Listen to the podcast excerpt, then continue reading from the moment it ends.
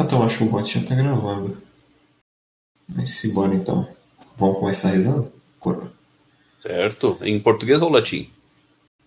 Pode ser primeiro em latim, depois em português. Só pra já Ok. dar uma introduzida aí pra galera. Certo, certo. É, eu creio, certo? Isso? Eu creio, creio. Certo. In nomine Patris et Filii et Spiritus Sancti. Amen. Credo in Deum Patrem omnipotentem, Creatorem celi et terrae, et in Iesum Christum Filium eius unicum, Dominum nostrum, qui conceptus est Spiritus Sancto, natus ex Maria Virgine, passus sub Pontio Pilato, crucifixus, mortus et sepultus, ascende ad inferos, tertia die resurrexit a mortuis, Ascended ad celos, sedet ad dexteram Dei Patris Omni Potentis, inde venturus est iudicare vivos et mortuos. Credo in Spiritum Sanctum, Sanctam Ecclesiam Catholicam, Sanctorum Communionem, Peccatorum Remissionem, Carnis Resurrectionem, Vitam Eternam. Amém. Agora o Pai Nosso em português. Como? O Pai Nosso em português. Ah, sim. Pai nosso que estais nos céus, santificado seja o vosso nome. Venha a nós o vosso reino. Seja feita a vossa vontade, assim na terra como no céu. O pão nosso de cada dia nos dai hoje. Perdoai-nos as nossas dívidas, assim como nós perdoamos aos nossos devedores. E não nos deixeis cair em tentação, mas livrai-nos do mal. Amém.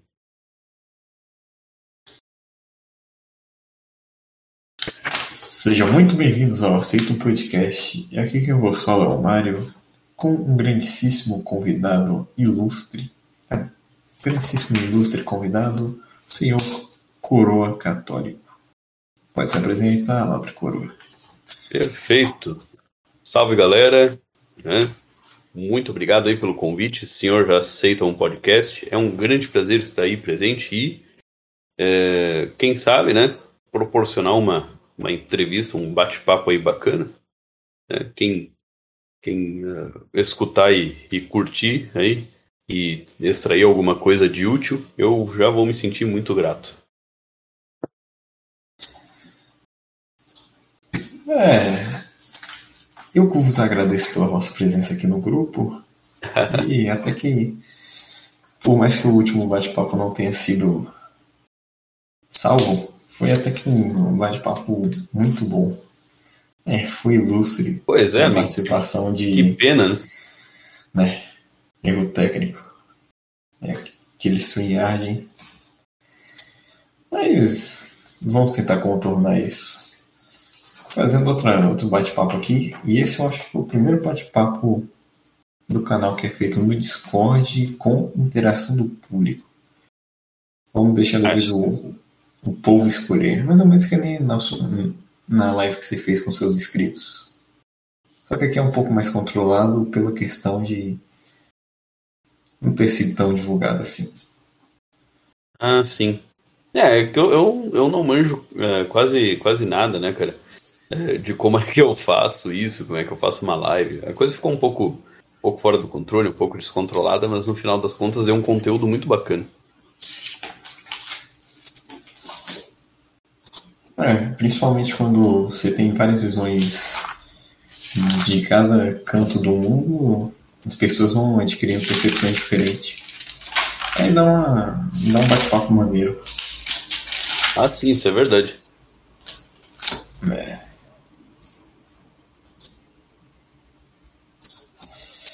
E bem, vamos começando logo aqui, tratando logo um dos temas que a gente que a gente já agendou. Primeiro tema, eu tinha botado pro esotérico, mas vamos começar pela catequese. Ah, sim. A primeira, se eu não me lembro, se eu não me, se eu não me esqueço, a primeira coisa do catecismo é a questão do da profissão de fé. Uhum. Quando é que você co- começou a mais ou menos ter contato com as orações da igreja e mais ou menos entrar na fé católica? Então, foi uma, uma trajetória bem, bem peculiar assim que eu tive, porque eu fui educado católico, né? Eu cresci numa família católica, é, mas era né, aquele catolicismo assim, é, não muito ortodoxo, né? Aquele catolicismo é, bastante padrão, assim como a gente está acostumado a, a ver em, em, muitas muitas pessoas, né? É, muitas pessoas que se dizem católicas, elas não sabem coisas bastante uh, básicas a respeito do catolicismo de uma forma geral. E eu era um desses. Né? Eu cresci num, num, lar assim, vamos dizer. Né? Eu acabei fazendo a, a primeira Eucaristia, né? a coisa da, da catequese, a crisma, mas aquilo não era alicerçado numa fé, uma fé real. Né? É, eu fazia aquilo por uma conveniência, assim como tem tantos jovens que são assim, né? Que, que, que fazem a catequese por a conveniência da família, por, por pressão dos pais, e mesmo que os próprios pais não, não sigam aquilo, né? Não, não tenham uma seriedade no, no, no caminho religioso, eles ainda assim eles querem que os filhos façam a catequese. Eles desejam que os filhos façam a catequese porque eles passaram por aquilo, né? E, e parece que é o correto de, de se fazer. Bom, vamos dizer que é o correto sim, mas mais correto ainda é que a catequese comece em casa. A verdadeira catequese, sobretudo nos nossos dias, ela começa em casa. É, não, não dá para delegar para uma família, é, desculpa, não dá para delegar para uma instituição o, o, ensino da sua religião. Né?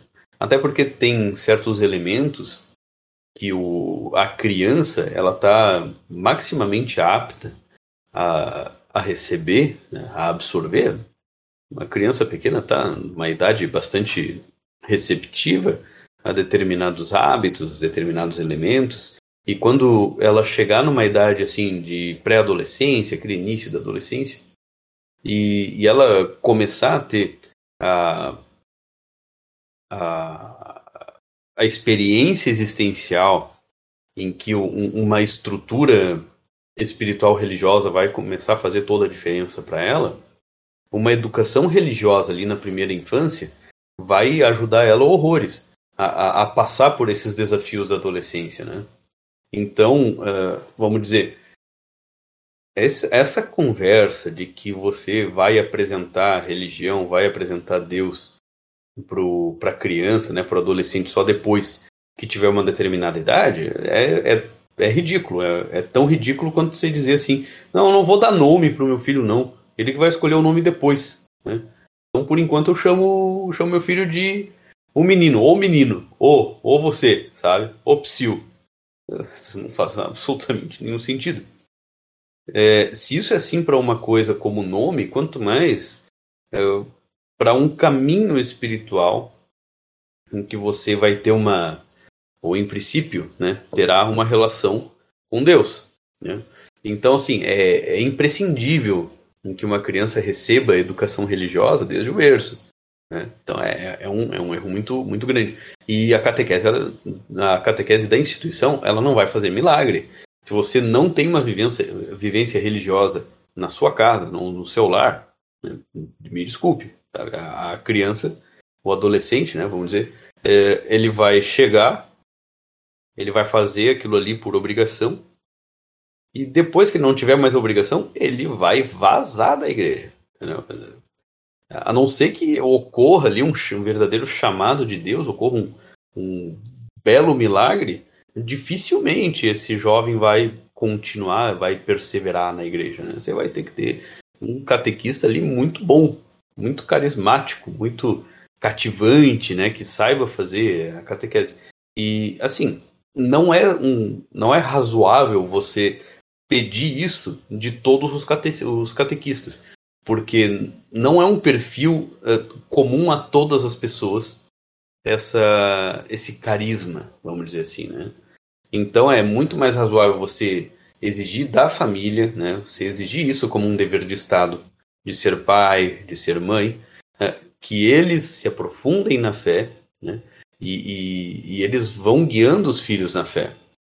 É, mas eu não passei por isso, vamos dizer, né? Eu não passei por esse processo de guiamento é, pela fé. Eu sabia algumas orações antes de ir na, na, na catequese, mas é, eu não tinha nenhuma vivência devocional, eu não tinha nenhuma nenhuma forma assim de aprofundamento na doutrina, né? Apenas as coisas básicas, né? Deus me criou e assim por diante. Mas dá muito bem para você assegurar uma firmeza, uma solidez do, do, da criança na doutrina é, e não deixar ela assim a, a, ver navios, vamos dizer, né? Com, com relação a, a por que, que ela é católica. Né? Eu fui ridicularizado algumas vezes na escola por ser católico, né? É, enfim, fazia todo tipo de piada com relação às acusações que se fazem geralmente a respeito de, de padres e, e pedofilia, né? Aquela coisa toda. Então, né? É, por uma série de episódios assim de escárnio mesmo e a falta de firmeza na fé, eu não, eu não, não, eu fiz essas coisas, mas eu não tinha fé no, no na minha uh, instrução uh, catequética, né? E então, né, a minha a minha adolescência tardia até o início da minha vida jovem adulta, isso foi foi um desastre, cara. Eu, eu realmente abandonei a igreja e, e fui procurar em outros lugares aquilo que eu achava que a igreja não me dava. E assim eu fui transitando. Né? Eu fui conhecer, eu comecei a estudar a ciência da religião, a religião comparada por causa disso. Né? Uh, mas eu tinha um interesse, uh, vamos dizer, acadêmico na, na questão. Né? Eu acabei me me inteirando aí a respeito de determinadas uh, práticas, uh, vamos dizer, uh, práticas ocultistas, né, durante algum tempo. E só que eu não fiquei tanto tempo assim nesse, nesse tipo de, de coisa, porque vamos dizer que um amador que comece a estudar uma coisa dessas já começa a perceber que tem alguma coisa de podre ali. Muito podre. E que você tem uma soberba enorme, uma soberba velada muito grande, né? É, uma falsa modéstia nas pessoas que estudam esse tipo de assunto e, e uma vontade enorme de controlar o próprio destino, né? como se isso fosse uma coisa possível. Né? Então, assim, é, vamos dizer que uh, através de algumas uh, aproximações que eu comecei a fazer com relação a, a, outras religiões, marcadamente o taoísmo, a última, né? Eu entrei em contato com, com, um escritor, né, um monge trapista, chamado Thomas Merton. E, eu, inclusive, tenho o um livro dele aqui, eu tenho alguns livros dele, como, né, a... Peraí, deixa eu ver. A Experiência Interior, a Via de Chuang-Tzu. Esse último, inclusive, era quando eu estava me preparando para me converter de vez ao taoísmo, cara. Olha que coisa interessante. E eu fui ler esse livro dele, e foi este livro que começou a me fazer olhar para o catolicismo de novo porque foi um dos melhores livros a respeito de, de taoísmo que eu já tinha lido. E tinha sido escrito por um trapista. Nossa, que, que noção refinada que ele tem a respeito do taoísmo. E ele é um monge católico.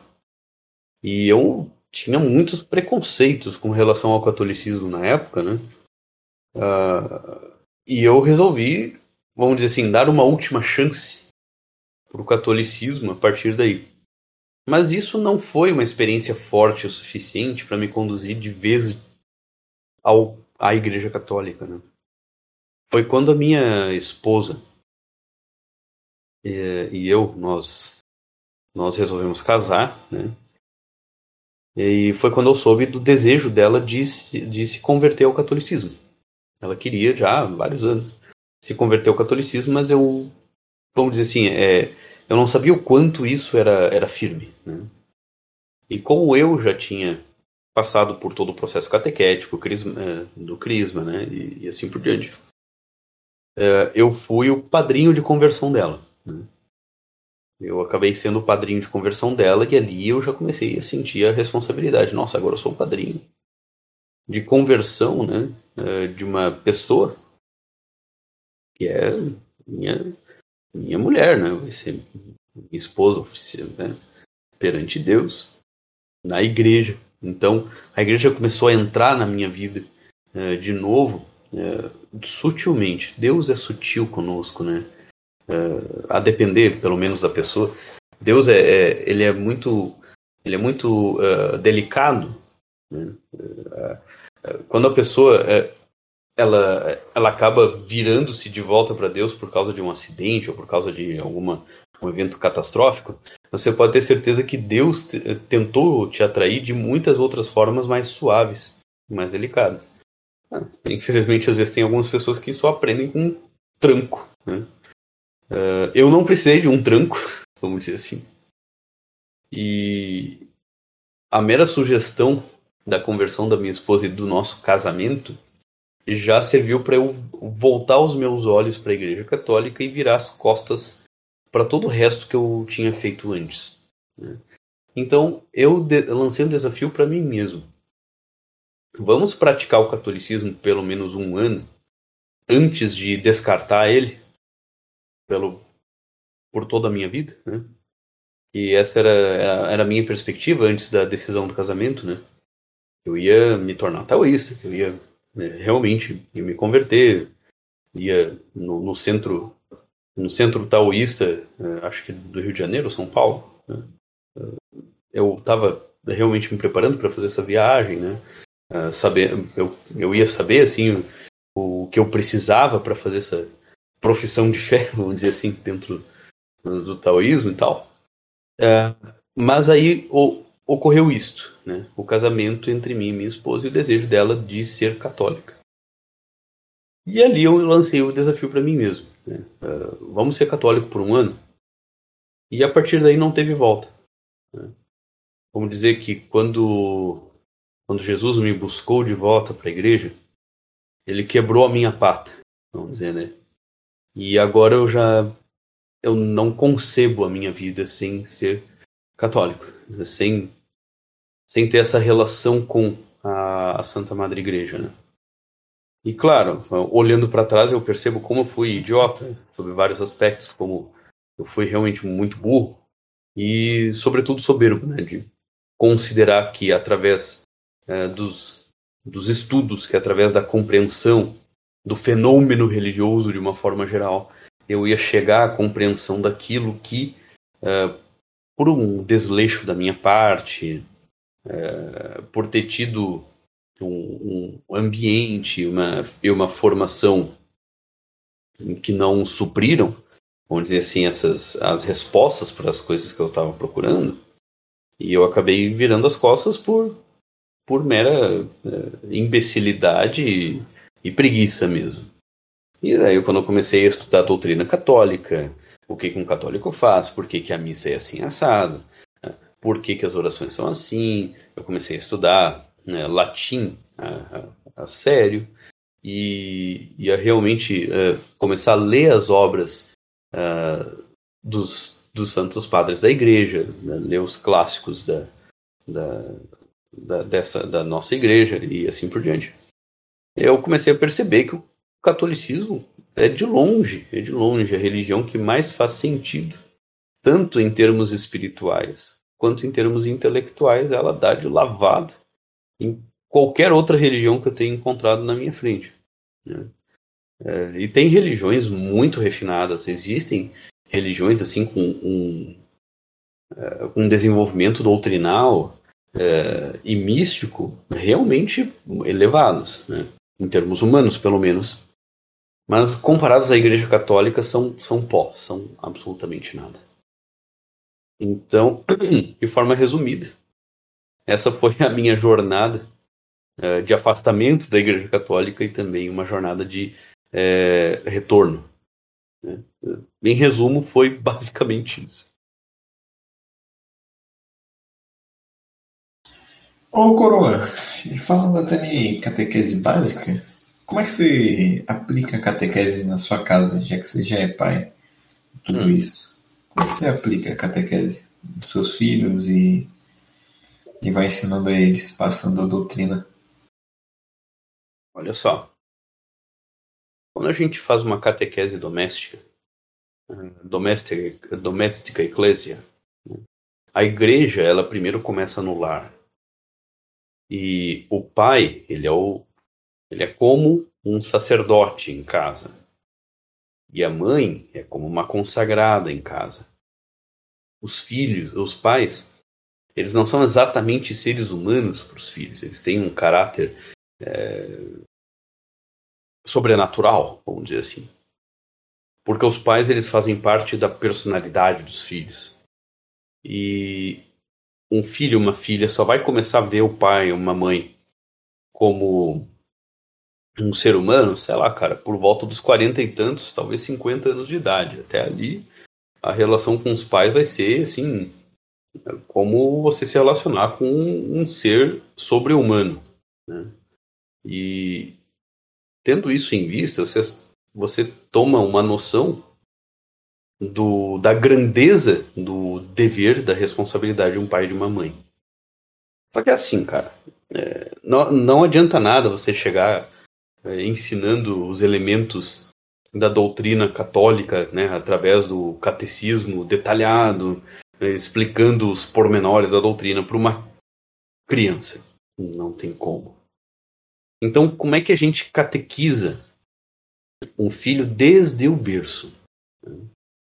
É, perceba que, pelo menos até uns dois anos de idade, uns três anos de idade, é, tudo que tu fizeres com a criança não vai ser tanto no sentido de ensinar ela nada de abstrato. Né? Não vai ser no sentido nem sequer de impressionar a memória dela. Mas vai ser muito mais no sentido de ela se perceber como querida pelos pais. Né? Então, assim, a primeira catequese possível para com seus filhos é amá-los, né? é ser carinhoso com eles, é mimar eles como se mima um bebê, óbvio, né? Quando é que é uma coisa boa e desejável você mimar os filhos? Quando eles são bebezinhos. Porque é a linguagem que eles entendem, tá? Não adianta nada você xingar os teus filhos, não adianta nada você uh, castigar os seus filhos antes deles terem dois anos de idade. Isso não faz sentido nenhum. Isso é idiota. Né? Tudo que você vai fazer é causar um sofrimento desnecessário para uma criança que não tem sequer estrutura uh, física, estrutura de personalidade, estrutura uh, intelectual para compreender aquela situação. Então ali você tem que simplesmente amar seu, filho, você tem que é, ter paciência com os momentos de macaquinho dele, né? Porque basicamente uma criança pequena é como um macaquinho selvagem solto dentro de casa, ela não sabe o que faz. Dentro das capacidades dela, ela vai fazer é, às vezes barbaridades, né? Vai detonar tua casa, vai quebrar alguma coisa, pode estragar algum eletrônico, como de fato que o meu computador está praticamente indo para banho. Depois que o meu filho, ele chegou derramando um copo d'água em cima dele e por milagre o meu computador ainda está funcionando. Né? E é o meu instrumento de trabalho. Né? Eu trabalho basicamente com uh, textos né? e, e, e, com vídeos. Né?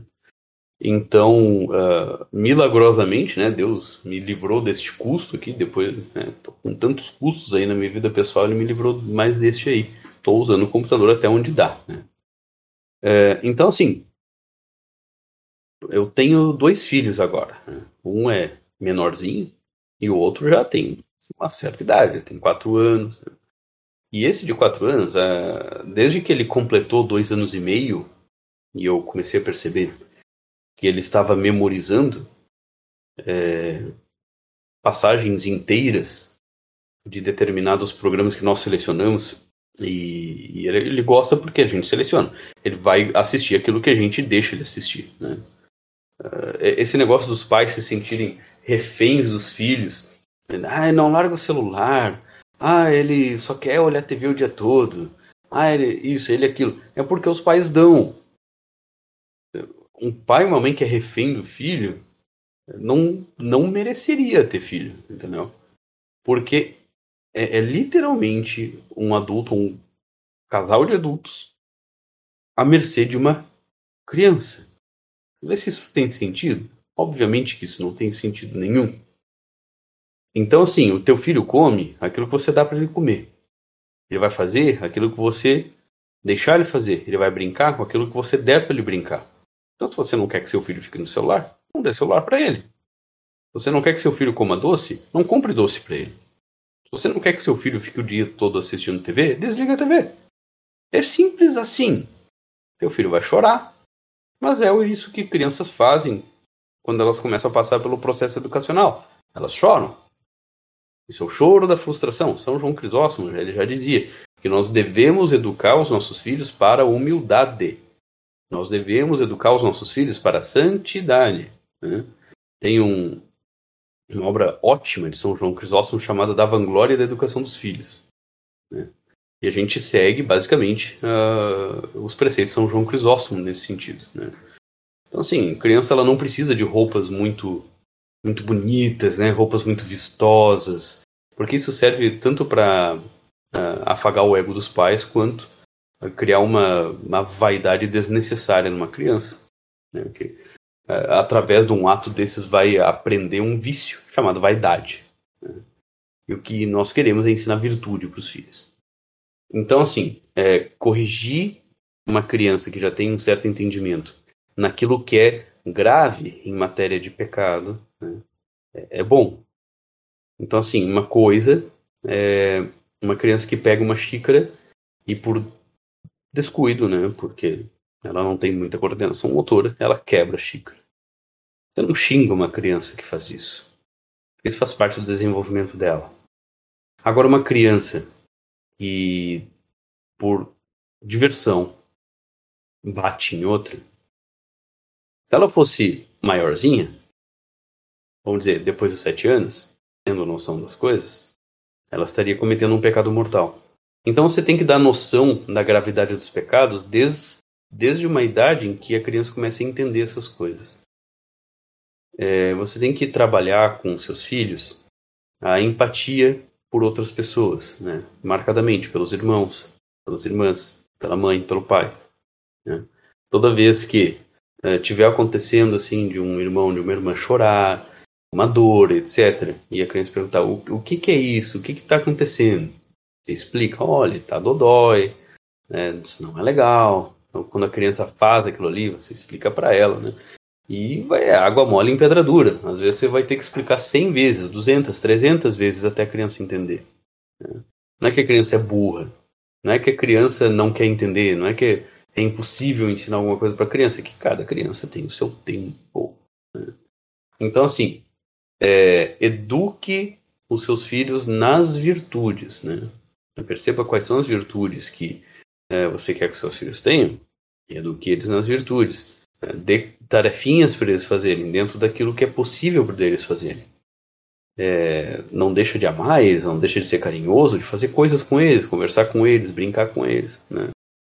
Uh, mas uma coisa muito importante nessa idade, assim, entre 13 e 4 anos, a partir dos dois e meio, começa a ensinar orações para a criança.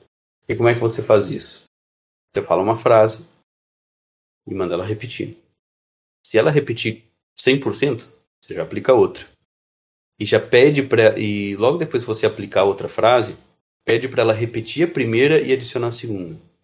Na terceira frase ela repete a primeira, a segunda adiciona a terceira e assim por diante. Né? Assim você vai treinando a memorização da criança, né? a memória da criança vai ficando treinada ela vai treinar a atenção, ela vai ter uma memória muito mais retentiva. E a partir do momento em que ela aprende a primeira oração, ela fica melhor em aprender as demais. Por exemplo, meu filho de 4 anos, ele conhece Ave Maria, Pai Nosso, Creio, Salve Rainha, jaculatória do terço, uh, Santo Anjo e, e o Glória. É bastante coisa. É, não sei se eu mencionei o creio, ele sabe o creio também. Tudo isso em português. Né? E tudo isso foi treino. Tudo isso foi treino porque, num primeiro momento, ele foi aprendendo orações uh, antes de dormir, que é o que a criança aguenta, num primeiro momento. E depois ele foi nos acompanhando aqui em casa no momento do terço. Uh, num primeiro momento ele simplesmente ficava ali por perto, segurando o terço, uh, brincando e tal, mas a gente deixava ele só ali perto de nós. Não, vem cá, fica perto da gente, meu filho, fica perto da gente. E depois, por uh, iniciativa própria, ele começou a repetir as nossas orações.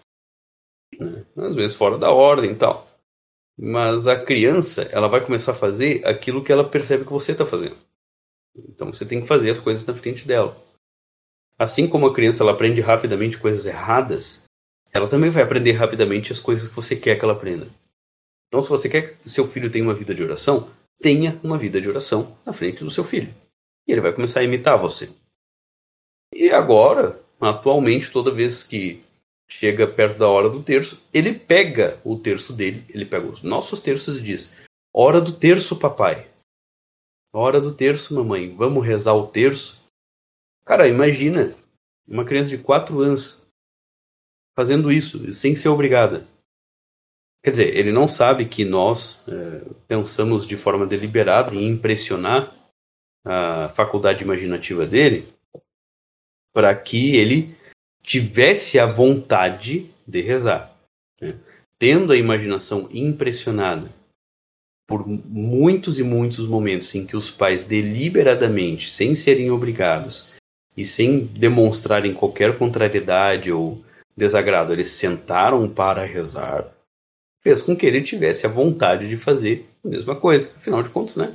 Meus pais estão fazendo, eu vou fazer também. Então, atualmente, ele aguenta tranquilamente um terço inteiro. Né? Uh, ele reza junto conosco. Ele reza o Ângelus também, né? as jaculatórias, o Salve Rainha no final. E tranquilo. Então, assim, ele está nesse estágio da catequese doméstica, em que ele está aprendendo orações e ele está consolidando, solidificando um hábito orante. Né? Então, quando ele se tornar adolescente, não vai conseguir ficar sem isto. Porque, vamos dizer, né, foi toda uma vida de oração construída desde o berço. Porque a gente rezava por ele quando ele era bebezinho, antes dele dormir. Né?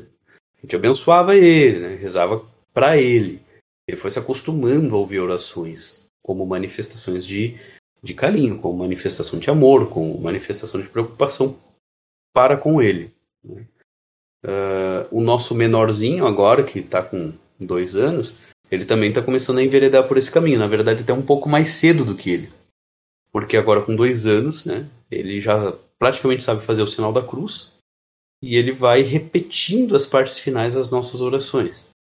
Então ele vê o irmãozinho fazendo, ele vê o papai fazendo, ele vê a mamãe fazendo, né? E na medida em que a família ela vai se tornando mais numerosa, as novas crianças vão vendo mais pessoas rezando nos momentos é, prescritos. Então, vamos dizer assim, não é difícil você fazer uma igreja doméstica. É, é, em teoria, é muito fácil.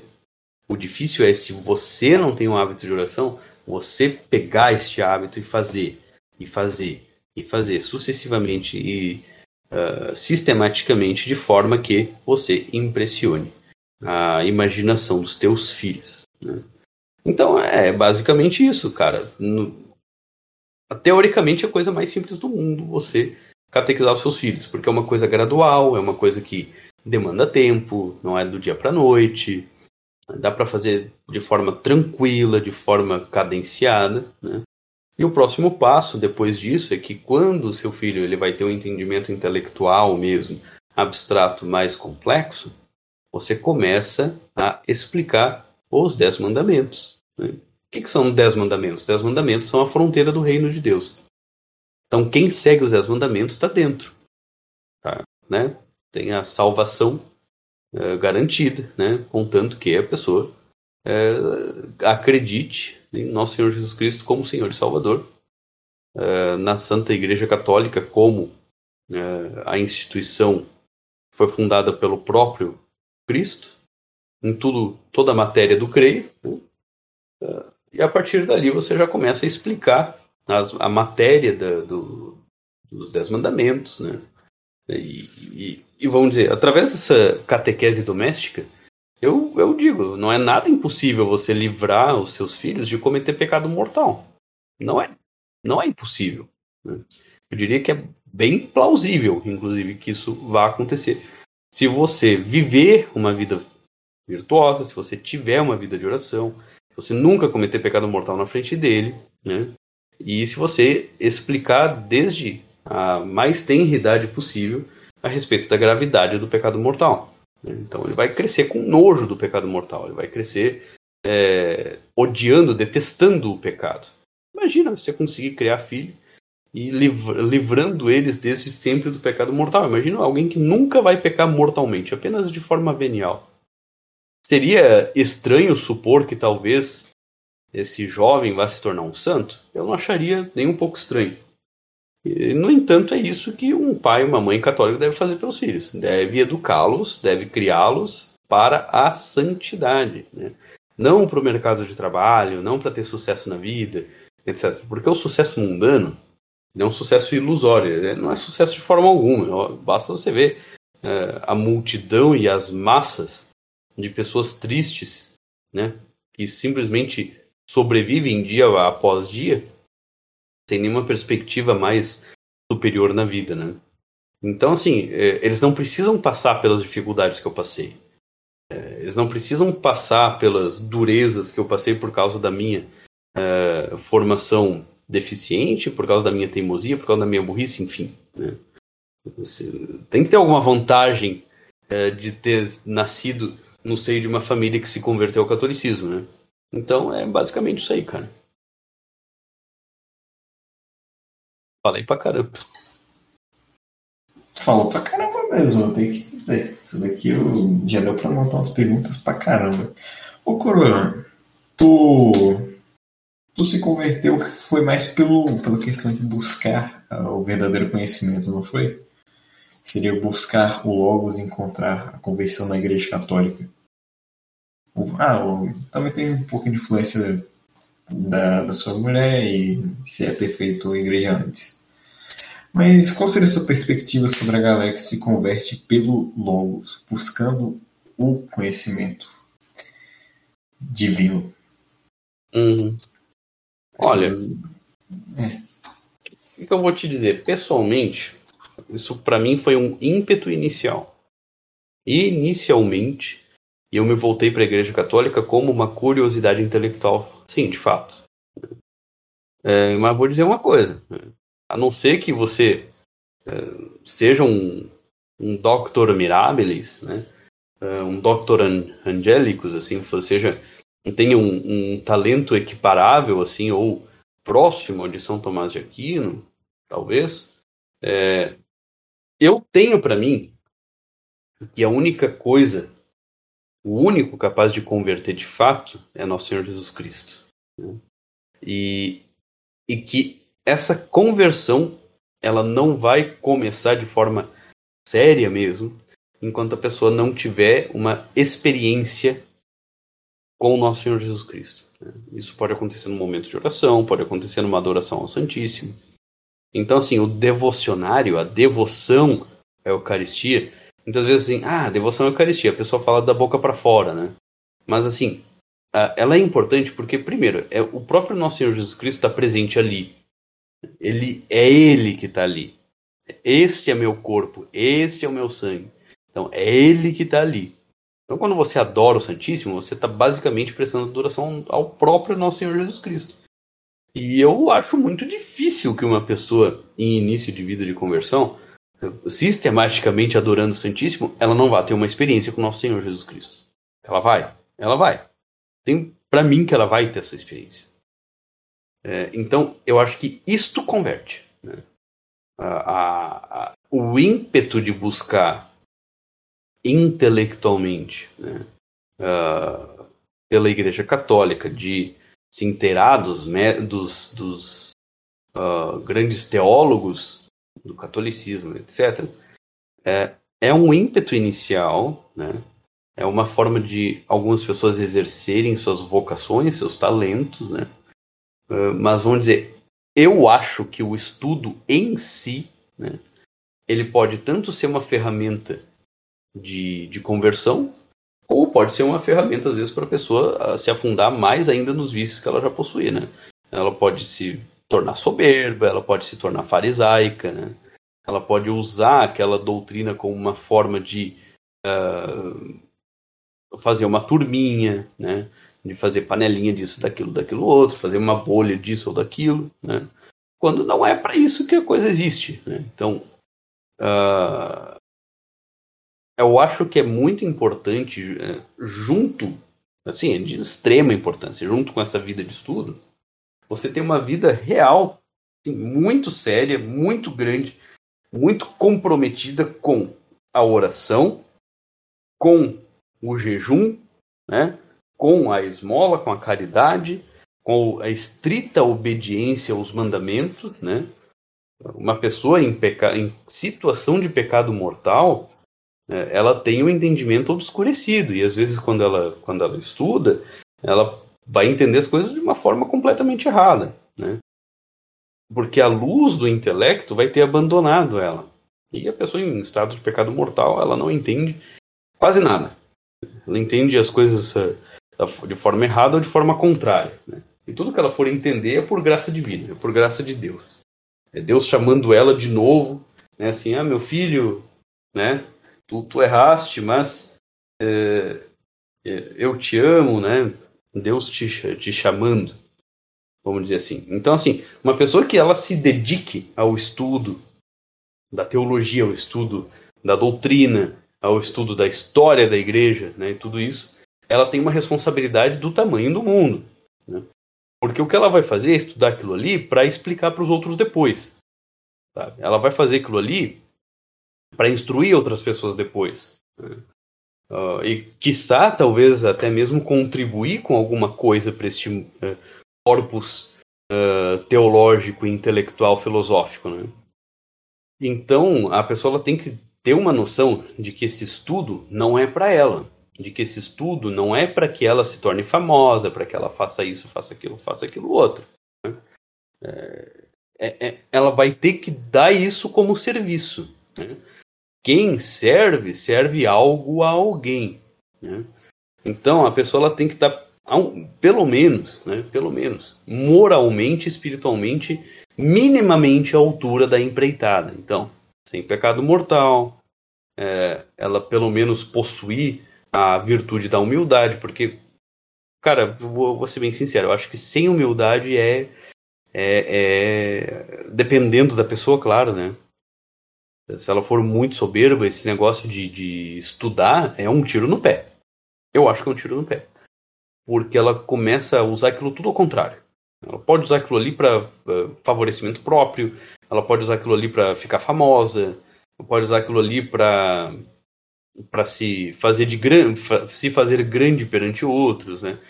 E isso é muito perigoso, porque você vai acabar instrumentalizando uh, o estudo teológico vai acabar instrumentalizando, enfim, a própria palavra da igreja como uma forma de você, vamos dizer assim, é, crescer perante os outros. Né? Pessoalmente, tá? Eu nunca li isso em lugar nenhum, mas deve ter em algum lugar isto, de que fazer isto, eu tenho para mim que é, se não é uma forma grave, pelo menos é uma forma branda de blasfêmia. Porque não é assim que a pessoa deve viver o estudo uh, teológico, o estudo da doutrina, o estudo da Bíblia, enfim. Né? Então, assim, eu acho que qualquer pessoa que não tenha uma vida solidamente alicerçada na oração, no jejum, na esmola, na observância dos mandamentos, é, eu acho muito perigoso para essa pessoa enveredar numa vida de estudo. Embora eu mesmo, né, eu estou falando isso aí, mas eu tive essa Primeira curiosidade intelectual. Depois, quando me deparei com o que era de fato a doutrina da igreja, eu fiquei, era com, eu fiquei foi com vergonha de, de, de me aprofundar demais antes de não estabelecer, solidificar esse chão, vamos dizer, né? esse chão espiritual de devoção, né? de oração, da prática contumaz do jejum, conseguir fazer uma quaresma decente, né? não estar em estado de pecado mortal durante um tempo uh, considerável, né? Dá para ser mais, pelo amor de Deus. O bom é você, o bom é você nunca mais na sua vida cometer pecado mortal. Né? Uh, então se manter longe dele, né? conseguir se manter dentro da, do castelo das moradas, né? conseguir se manter dentro do, do reino de, dos céus. Né? Então, para mim, isso seria uh, requisito, pré-requisito mesmo. Né? Não sei se isso te, te responde de alguma forma. Ah, responde bastante isso daí. Chega a esclarecer bastante.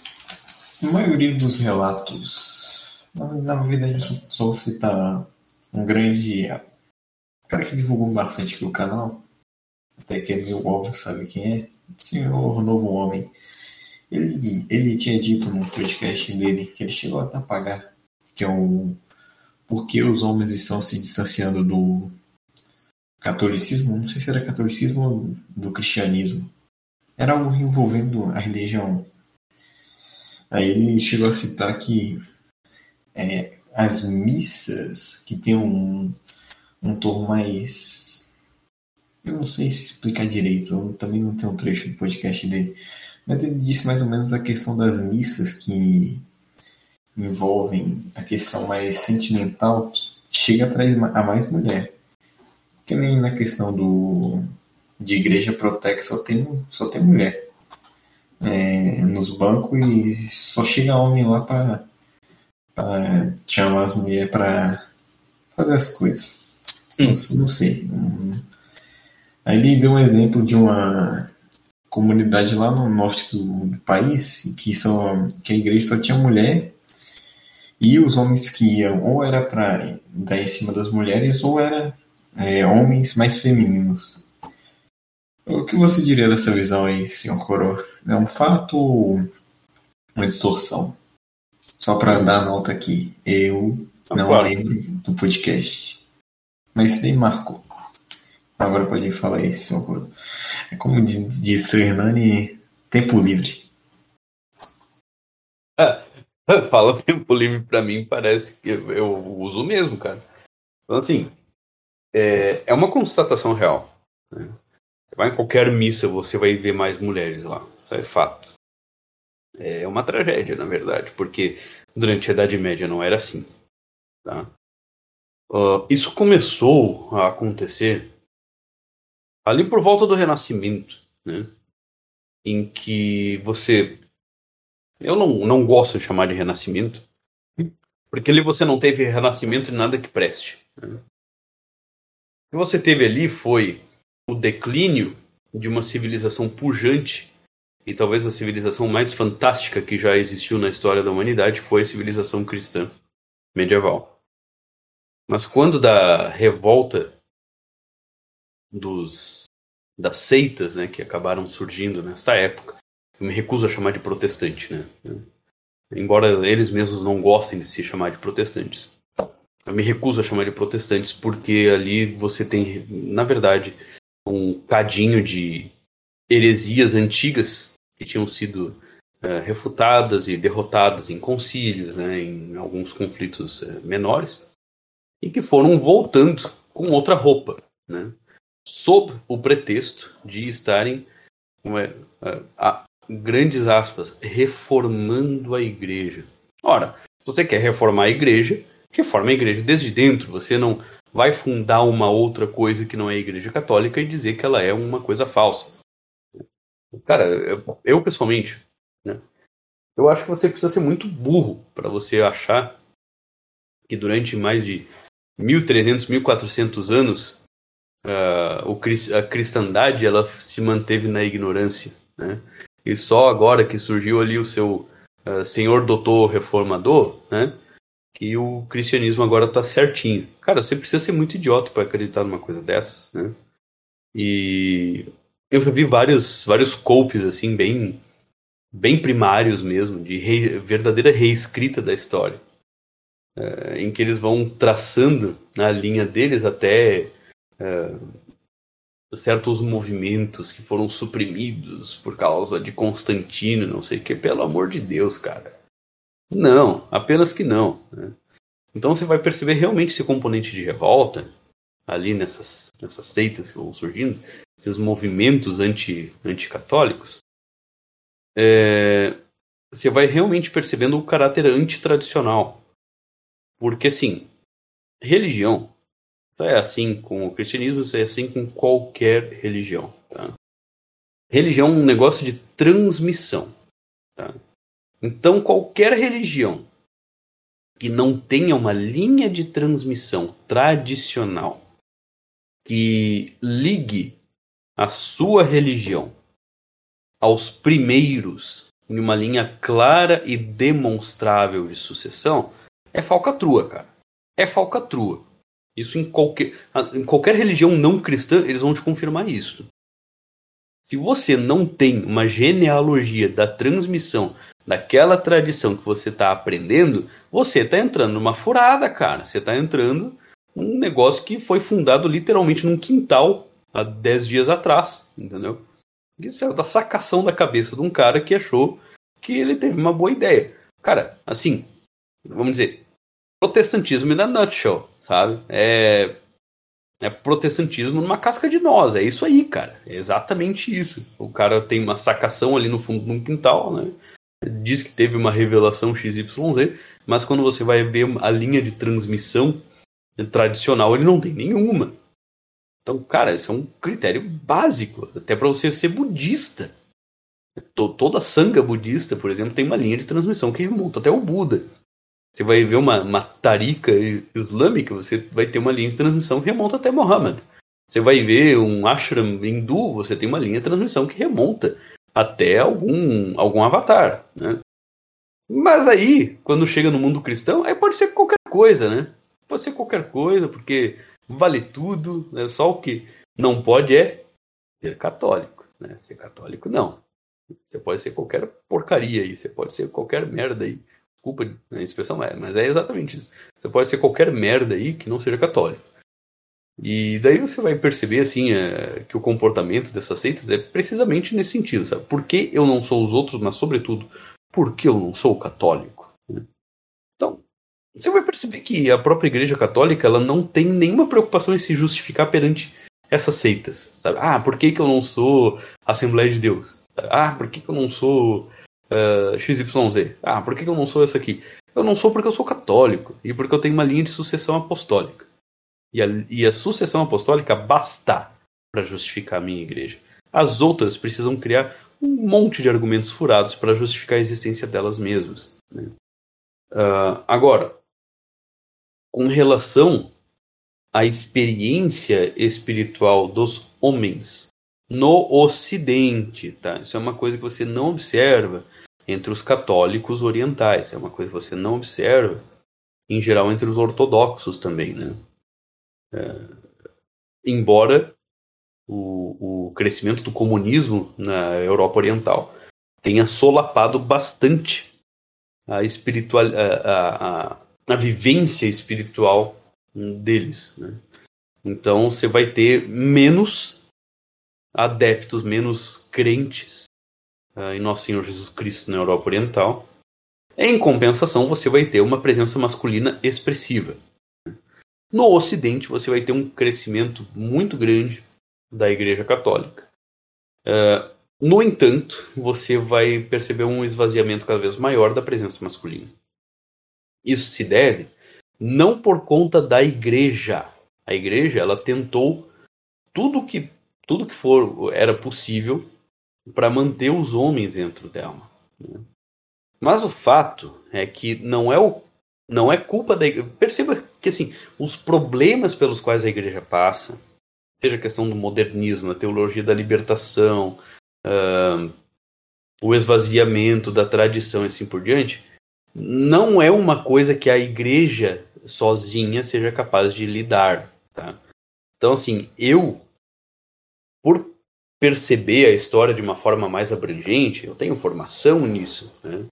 uh, por, por saber de determinados elementos uh, que são alheios à igreja, que são uh, inclusive inimigos da igreja, e que influenciaram a cultura moderna muito mais do que a igreja influenciou, eu posso dizer sem medo de estar errado o seguinte: que os grandes problemas pelos quais a igreja passa não foram culpa de erros da igreja. A igreja não erra. Nada do que a igreja fez é errado. Nada. Aí, eu tenho para mim que a igreja é inspirada pelo Espírito Santo. Então eu não aponto dedos para a igreja jamais. Certo? Agora, para o resto do mundo, sim. Então, se você teve uma perda do sentido da verdadeira masculinidade no Ocidente, não é culpa da Igreja Católica. Né? Uh, a perda do sentido da feminilidade no Ocidente foi uma coisa que demorou mais, mas agora já está a passos largos, entende? Eu acho até um milagre que ainda tenha pessoas dentro da igreja. Realmente um milagre. Porque, assim, é, a noção do que, que é, é ser um homem foi ficando cada vez mais torta ao longo do, da história pós-medieval, pós-era cristã, a um ponto é, que os homens eles já não viam mais nos seus é, na busca da santidade, na submissão à igreja, na submissão a, na imitação de São José, né? um exemplo de como ser um homem. Né? Não, eles queriam glória, eles queriam a busca de riqueza, eles queriam a busca de fama, eles queriam tudo isso que o mundo moderno oferece para os homens claro, né? Você foi tendo um esvaziamento da igreja, porque a igreja dizia ao contrário, ela dizia continência, ela dizia humildade, ela dizia caridade. E o mundo dizia o quê? É, uh, realize seus desejos, uh, conquiste, busque, uh, seja famoso, seja um herói, aquela coisa toda. Então você vai ter um mundo dizendo uma coisa e a igreja dizendo outra. E daí você vai ter no ímpeto masculino, de uma forma geral, essa tendência a buscar aventura, né? a buscar riqueza, fama, o poder, aquela coisa toda. Uh, o mundo vai ser muito mais apelativo, vamos dizer assim, né? Então, assim, é, não é culpa da igreja o esvaziamento de homens. É culpa do mundo moderno. O mundo moderno primeiro atacou a masculinidade, transformou ela numa caricatura. Né? O homem viril, hoje em dia, é o sujeito gigante, musculoso, shapeado, como diz, né? Só faz o que quer, coça o saco, cospe no chão, né? É, é grandão pra cima de todo mundo, né? Ele, ele deixa todo mundo intimidado, etc. Ah, é um homão, ele é shed, não sei o que. Não tem nada de shed, cara, pelo amor de Deus. Isso não é shed de forma alguma. Né? Uh, o, na Idade Média, na era cristã, você ser um homem significava você ter virtudes, você ser corajoso, você ser forte, você proteger as pessoas mais fracas do que você, você servir aos outros, servir ao mais fraco, servir uh, a quem está debaixo do seu guarda-chuva sem reclamar. Né? Uh, hoje em dia, né, a palavra que o mundo tem para um sujeito desses é: ai, é gado. Ai, é cavalo branco, é cavaleiro branco. Ah, ai, é trouxa. Não sei o que. Ah, cara, pelo amor de Deus. Na verdade, este é o homem que a igreja diz que é o homem ideal, é o homem correto, é o homem santo que busca a santidade. Agora o mundo vai chamar ele o quê? De gado, de trouxa, de idiota, né? Vai chamar ele de, de, de corno e assim por diante. Cara, pensa um homem médio, né, que tem uma espiritualidade fraca nula. Você acha que ele vai para a igreja? Ele não vai para a igreja. Ele vai para o bar. Ele vai assistir o jogo de futebol. Ele vai fazer aquelas coisas que é coisa de homem, entendeu? Mas não é. Isso aí é coisa de bicho. Desculpa dizer, isso é coisa de bicho. Você encher a cara. Você simplesmente ficar uh, apreciando espetáculos. Como já diria uh, Santo Agostinho, né? Ficar apreciando espetáculos públicos não faz de você um homem. É uma coisa até que eu critico muito nesse movimento neocon é, é, é esse eles dizendo assim, ah, é raiz. A raiz é uma pinóia. Entendeu? Raiz uma pinóia. Eles vão buscar referência. Ah, em filme americano dos anos 50, anos 40, cara. Pelo amor de Deus, ali você já tem uma noção completamente deturpada do que é ser um homem. Ser um homem não é ser aquele bruto bronco, entendeu? Ser homem é você ter virtudes masculinas, porra. Desculpa a expressão, mas é isso aí. É você ter virtudes masculinas. E as virtudes masculinas, elas são coragem, elas são é, a força, majestade. Majestade é você é, se manter uh, se manter íntegro, se manter impassível diante de, de dificuldades, uh, e as pessoas vão buscar a tua vão buscar a tua força, vão buscar a tua estabilidade para ajudar elas em momentos de dificuldade, mesmo que você esteja passando por uma dificuldade pior, né? porque é o seu dever como homem fazer isso aí. E você vai ver no exemplo dos, dos santos casados, você vai ver na, na, no exemplo de São José, exatamente isto. Vai, vai dizer, né?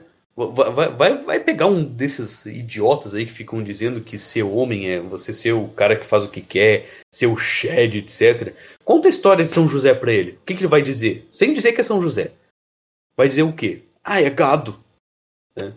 Você não tem uma única menção de algo que São José tenha tenha dito, né, durante o tempo em que ele foi uh, o, o, o, pai de nosso Senhor Jesus Cristo, né, que foi o pai adotivo de nosso Senhor Jesus Cristo. Você não tem nenhuma passagem assim uh, marcante. Né? No entanto, você percebe que um santo, é um, um santo de primeira grandeza, terror dos demônios. E ele tem, encarna as virtudes masculinas. Ele encarna em si as virtudes masculinas. Ele não é fanfarrão, ele não se anuncia, ele não se faz grande. Porque Deus é grande, Deus é grande. Então, assim, você, homem, tá? Saiba que a glória é o reino dos céus. Saiba que a virtude maior que você deve buscar é a santidade.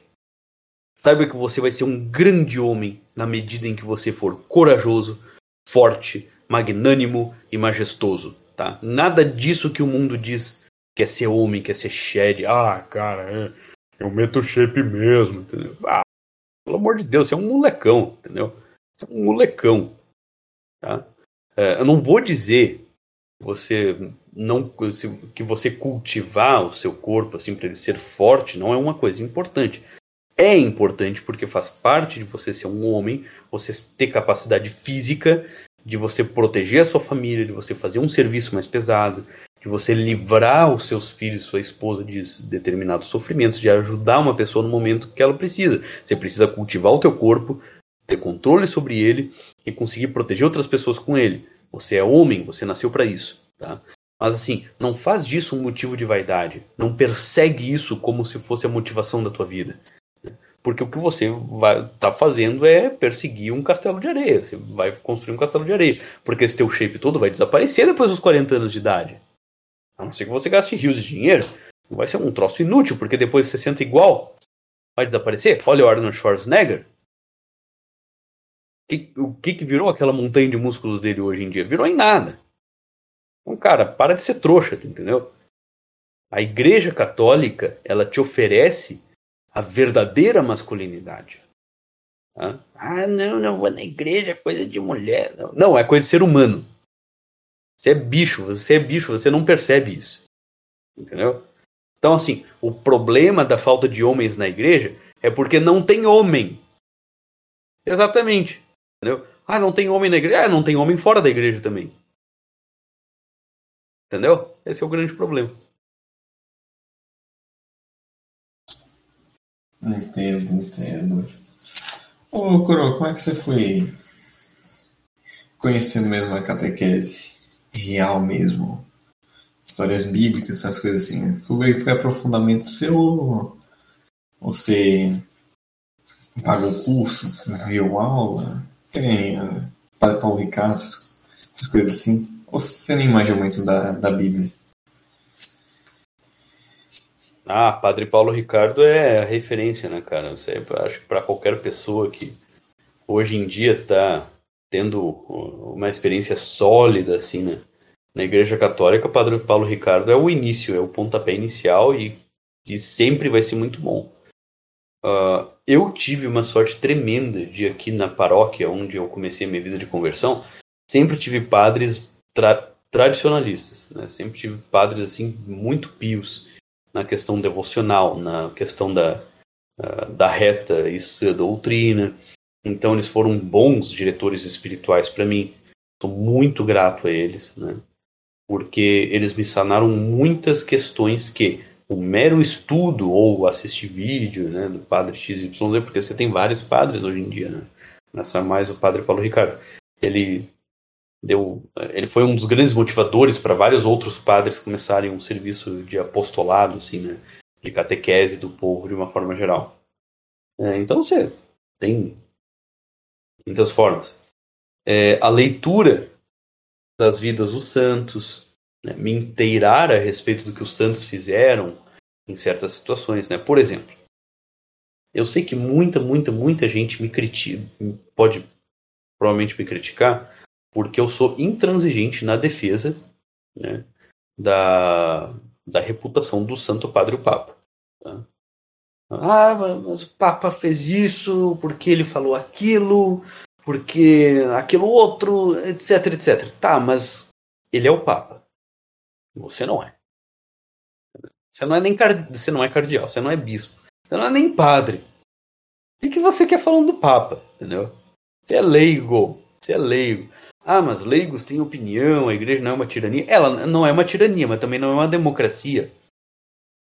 Não foi o seu voto que botou o Papa ali, entendeu? E assim, cara, você, ao longo da história da igreja, você vai ter uh, muitos papas que foram muito réprobos, né? não era nenhuma questão de opinião, era uma questão de realmente assim a pessoa ter uma conduta reprovável. Né? Papa com filhos. Papa fechava prostíbulo. E não fechava para parar as atividades, fechava para, enfim, colocar os amigos dele ali. É, então você vai ver papas muito reprováveis ao longo da história da igreja, e mesmo assim eles não deixaram de ser papas. Tá? Uh, eu tenho para mim de forma intransigente né, de que a igreja a igreja sempre foi inspirada pelo Espírito Santo. Tá? E alguns papas vêm como bênção para nós, outros vêm como advertência e outros ainda vêm como castigo. Né? É, é, um, é um sinal de que nós não estamos no caminho certo. Né? Uh, eu não sei exatamente o que, que o nosso Santo Padre o Papa Francisco, uh, ele é. Né? Eu não sei. A, a história está em andamento. Né? Então, assim, fazer um juízo do pontificado dele agora é no mínimo temerário. É no mínimo temerário. E sendo temerário, você já, já flerta com o, o a infração ao oitavo. Ao oitavo eu vivo falando do oitavo mandamento. Né? é não cometer falso testemunho. Né? Isso é válido contra um irmão leigo, quanto mais com um sacerdote. Então, assim, é sempre interessante a gente relembrar. Filme de santo é uma coisa maravilhosa, né? Aquela cena do filme do Santo Padre Pio de Petreutina, em que alguém chega falando super mal do bispo que, inclusive, persegue o Santo Padre Pio. O Santo Padre Pio senta, senta uma né, uma mão na cara do sujeito que estava ali defendendo ele, mas ele estava defendendo ao mesmo tempo que atacava o bispo. Né? São Francisco de Assis, quando teve um encontro com um padre que era sabidamente um padre adúltero, né, que tinha até, entre aspas, tinha uma mulher e tinha filhos, esse padre ficou né, tenso, assim, sabendo que São Francisco de Assis ia visitar ele. São Francisco, o que ele fez foi o seguinte: beijou as mãos do sacerdote porque aquelas mãos é que consagram a Eucaristia, consagram o corpo e o sangue de nosso Senhor Jesus Cristo. Então ele não falou uma palavra sobre a conduta do padre. Tá? Os santos agem assim. Por que eu não vou agir dessa forma? Né? Então, assim, é, tem essa questão, né? eu tenho essa posição baseada no que eu percebo dos santos de que a gente tem que tratar o, os sacerdotes, às vezes, por mais reprováveis que eles sejam para nós, da forma como uh, eles foram investidos em dignidade pela igreja. E a igreja é o corpo de Cristo. Né? Então, essa é uma perspectiva que eu tenho a respeito da, da própria igreja. Né? Uh, me perdi um pouco aqui na minha fala. Qual era a pergunta mesmo? Catequese básica, pô. Mas você pode defender aí. Nada melhor do que um pouco de doutrina também. Só ah, que. sim, sim. É, você, você estudou mesmo a Bíblia um pouco? Hum, não chegando ao ponto de virar um herege, que nem os, qual é que é o nome? Protex é, fazem. Você chegou a se aprofundar nisso? Olha, eu vou te, vou te dizer uma coisa. Né? Você falou de protestantismo e tal. É, um dos orgulhos que eu tenho na minha vida, assim, apesar de ter buscado hinduísmo, islã, taoísmo, confucionismo, espiritismo, até gnose já busquei, mas um orgulho que eu tenho é de nunca ter sido protestante, cara. É assim, é, nunca caí nisso aí. Nunca caí nesse negócio de protestantismo.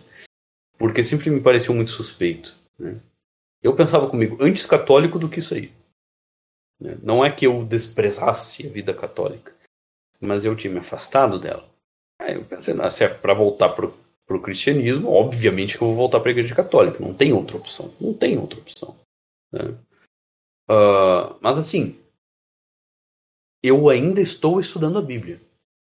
Não posso me dizer um doutor na Bíblia. Eu não posso me dizer assim um grande entendido na Bíblia. Uh, algumas coisas eu sei sobre ela. Eu sei que ela é discurso divino, ela é discurso de Deus. Então eu trato, eu pessoalmente, eu trato a Bíblia com uh, o máximo de cuidado. Toda a Bíblia católica é sagrada. Toda a Bíblia católica é sagrada. Eu estou dizendo literalmente, porque ali está a palavra do próprio Deus. Ali está o Evangelho. Ali, estão as, ali está tudo o que Deus quis que nós soubéssemos do que ele disse.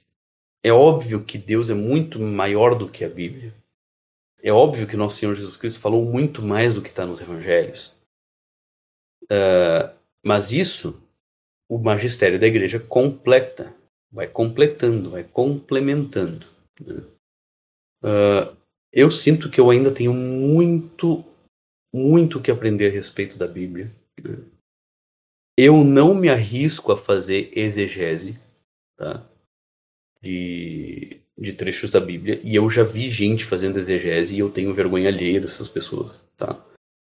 Porque eu considero que para você fazer uma interpretação segura da Bíblia, você primeiro tem que ter uma vida espiritual minimamente decente para tratar a escritura da forma apropriada. Então, assim, é, essa parte do estudo, para mim, é, eu sempre tive uma noção, assim, até que eu aprendi, uma noção que eu aprendi do estudo de outras uh, religiões. É, o estudo vem depois de muitas outras coisas. Vem depois do cultivo da virtude, vem depois da retificação moral da pessoa, vem depois da uh, introjeção uh, completa dos dez mandamentos uh, na pessoa em si, né? então, assim, é uma caminhada longa, não é uma coisa que você aprende da noite para o dia. E então eu estou bem, não vou dizer relaxado com isso, né? Relaxado no sentido de tranquilo. Mas eu tenho noção de que é uma caminhada longa. A minha vida de conversão não, não faz tanto tempo assim, cara. Foi o quê? Sete anos atrás que eu me converti. Então eu acho isso um pouco, eu acho isso pouco tempo. O que eu tenho noção é os mandamentos, eu tenho noção da doutrina básica da igreja, para eu não falhar, vamos dizer assim. Eu tenho noção das orações principais, né? tem muitas devoções que eu ainda preciso aprender, eu estou aprendendo devocionários como novenas, né? Tríduos, uh, Quaresma em São Miguel Arcanjo, uh, a própria Quaresma, eu estou tendo a vivência de várias penitências diferentes, né? não apenas as alimentares, mas penitências morais, penitências sociais, penitências de toda sorte, né? e são muito boas. É, indulgências, como eu posso lucrar essas indulgências, uh, a questão da vivência no mundo. Cara, tem tanto, tem um mundo assim, eu acho, antes da gente começar assim a fazer uma exegese. Eu nunca entro em discussão bíblica com, com protestante. Nunca, nunca, nunca, nunca. Porque é inútil. É completamente inútil. Se você entra na dinâmica da discussão a respeito de passagem da Bíblia com um protestante, você já perdeu. Você já perdeu. Porque primeiro você está tratando uh, o seu debatedor, vamos dizer assim, como uma pessoa que também sabe a respeito da Bíblia. E eu tenho para mim que protestante não sabe nada da Bíblia. Nada, nada, nada. Nada de verdade ele não sabe. Porque se ele soubesse, ele seria católico. Tá, só para começar.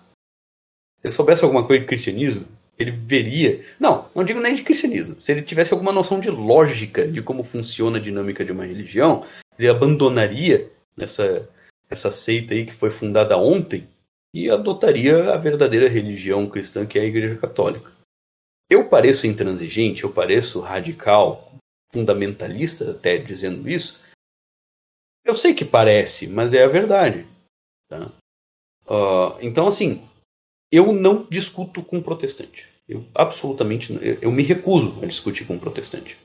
Porque assim, o, a única conversa que eu tenho com protestante a respeito de religião é quando é que você vai virar católico? Eu não discuto doutrina protestante porque é tudo balela, é tudo pó para mim, é tudo pedaço de merda, desculpa. Mas é isso. Se você não aceita uh, a Santíssima Virgem Maria como medianeira intercessora por nós junto a Deus Pai, como intercessora por nós junto a nosso Senhor Jesus Cristo, você não aceita que a Eucaristia é literalmente o corpo e o sangue de nosso Senhor Jesus Cristo, eu não, eu não posso dizer que você é cristão. Não posso. Você está se iludindo, você não é cristão. Né? Então, até que você aceite isso, não tem conversa. Eu não converso, eu não dialogo, eu não debato. Eu posso dialogar com a pessoa como pessoa. Eu a respeito como pessoa. Eu, inclusive, tenho respeito pelo sentimento afetivo favorável que essa pessoa tem com relação ao nosso Senhor Jesus Cristo. Sim, é, é bonito, é respeitável. No entanto, essa pessoa não é cristã. Eu não vejo assim. Eu sei que a igreja ela tem uma posição ecumênica, né? A gente tem que acolher os nossos irmãos e assim por diante. Mas eu não posso negar a realidade que está diante dos meus olhos. A pessoa está iludida. Ela está sendo levada para uma heresia. E tem heresias que são muito perigosas. Né? Então, assim, é, essa é a minha posição. Né? Eu não discuto Bíblia. Se eu for conversar com um irmão, um católico, a respeito da Bíblia, ah, sim, a gente pode conversar a respeito da interpretação de um versículo XYZ. É, eu gosto especialmente do Eclesiastes, do Eclesiástico, dos livros sapienciais de uma forma geral, né? especialmente do Eclesiástico, né? porque aquilo ali é um belo livro catequético para um novo católico. Né? Um católico ler o Eclesiástico, né? os provérbios, Eclesiástico e provérbios, para mim é uma coisa muito importante, porque ali são livros práticos e sapienciais. Né? e ali está tá exposta assim uma grande sabedoria cotidiana, uma sabedoria prática que não tem como errar. Ali não tem nada errado. E a pessoa que segue aquilo ali, ela não erra na própria vida, entendeu? Então, quase poderia dizer, daria para você facilmente ser um coach simplesmente decorando o eclesiástico. Coisa funciona, coisa realmente daquele jeito. Então, assim, eu só converso a respeito de Bíblia com pessoas que estão interessadas em seguir dentro de uma interpretação magisterial, canônica, né? que queira me corrigir, talvez em um ponto ou outro. Eu estou aprendendo, cara. Eu não sou um doutor a respeito da Bíblia, né? Uh, e tudo isso é muito prazeroso para mim. Para mim, em específico, é muito prazeroso aprender sobre essas coisas. E eu vou pisando em ovos, porque eu não quero me afobar na interpretação da escritura. Eu quero sentir a escritura, quero viver a escritura. Né? Eu quero perceber a relação que o Antigo tem com o Novo Testamento. Para mim, isso é, é, é, uma apreciação contemplativa. Né? É, é, muito menos é, discursivo, racional e muito mais místico contemplativo, na, no meu ver, sabe? Porque ali é a própria palavra de Deus viva. É, Deus, a palavra de Deus está viva na Bíblia. Né? Então eu, eu tenho uma tendência a tratar a palavra né, da Bíblia com um extremo zelo, né, um extremo cuidado para não deturpar ela, para não interpretá-la errado e para não ensinar ela errado. Né? Então, por enquanto, eu me considero um, um estudante, cara. Talvez daqui a uns 10 anos a coisa mude. Essa é a minha posição.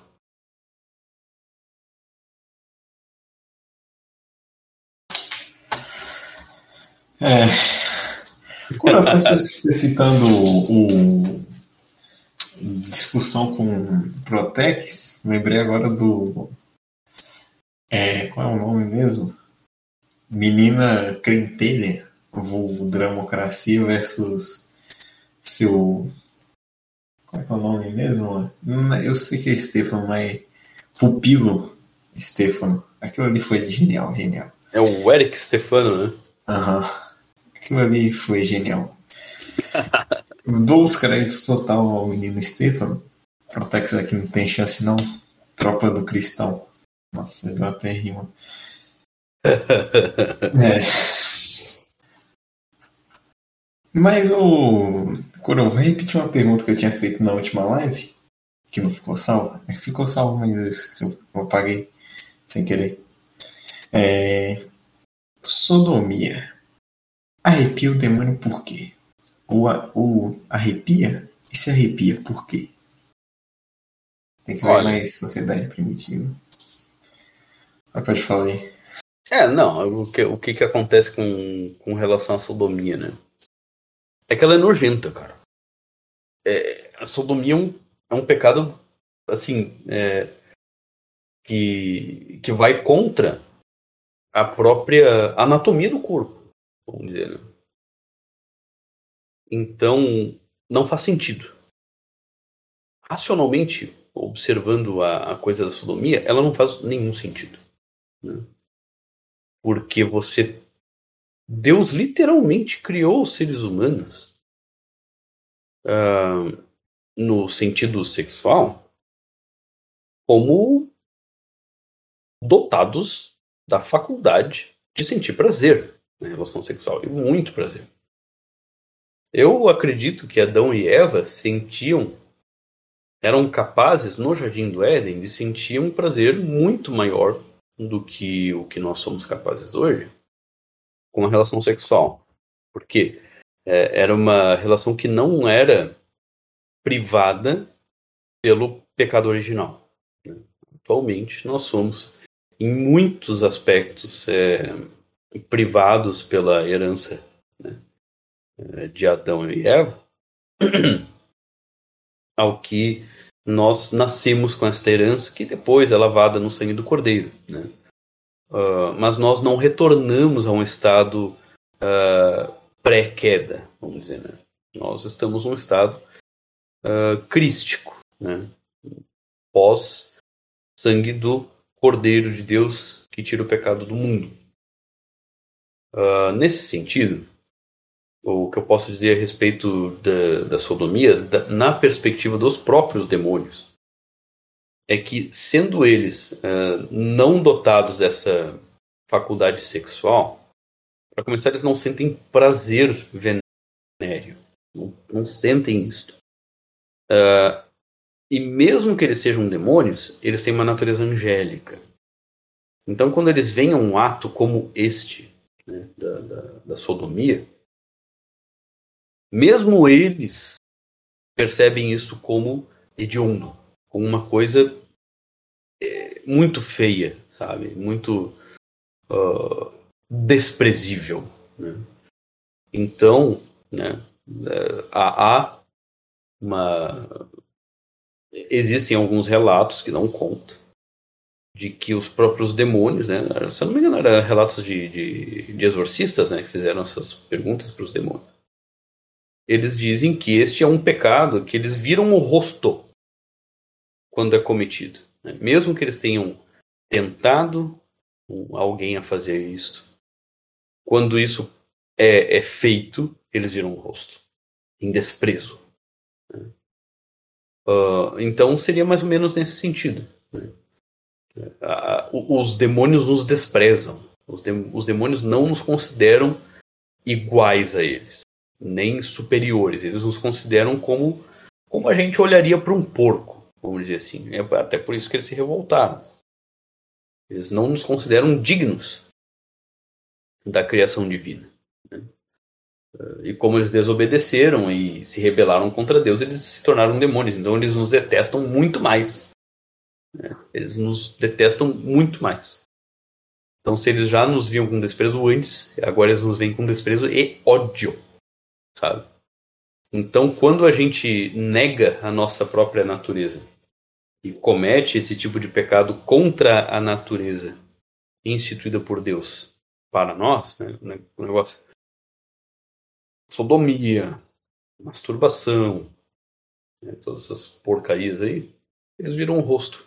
Eles não gostam de presenciar aquilo. Embora eles gostem, eles tenham um prazer subjetivo no fato de que nós estamos caindo e, e que nós estamos merecendo maximamente o inferno com esses atos. Seria nesse sentido, sim.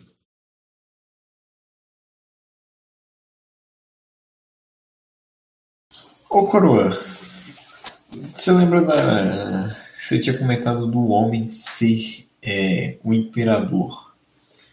Como é que você mostrou a sua majestade na questão da religião? Você mostrou que o catolicismo estava certo para as pessoas.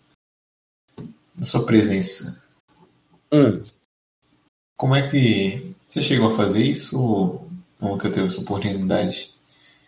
de mostrar a sua o seu ponto que o catolicismo é o certo pro para galera aí não cristãos e e protestantes e ortodoxos também. É, o que, que eu faço é, em geral? É, mais ou menos numa discussão. É quase como um exemplo. Eu ia perguntar mais ou menos se você já chegou a converter alguém. Olha, eu vou ser sincero, eu não converti ninguém. Quem converte é Deus, né? Deus é quem converte eh, as pessoas. E pode ser que ele acabe se utilizando de um de um recém-convertido como eu como um instrumento para isso. Eu tenho essa noção. Né? Então, é, eu não faço esforço para ir a, até as pessoas e falar uh, sobre a Igreja Católica para elas. Eu já fiz isso bem no começo da minha vida de conversão. Eu fazia isso.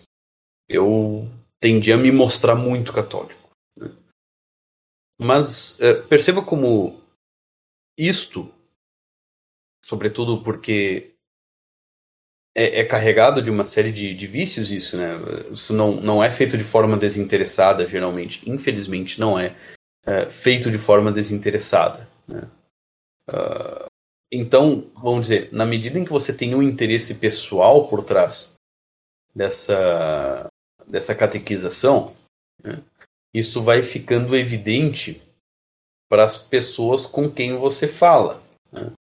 As pessoas que você tenta converter, vamos dizer assim, pelo seu próprio esforço. Uh, quando eu tive isto, quando eu tive esta experiência, eu fracassei na maior parte dos casos e ganhei muitos desafetos, vamos dizer, né? Uh, é claro que se a pessoa ela não tem uma, uma noção assim, um autoconhecimento para perceber quando ela está simplesmente tentando se autoafirmar uh, e usar a igreja como uma forma de autoafirmação uh, e ela começar a colecionar desafetos só porque ela é uma pessoa chata, né? Não é porque exatamente ela é uma pessoa católica, é só porque ela é uma pessoa chata mesmo. Né? E gente chata ganha inimigos.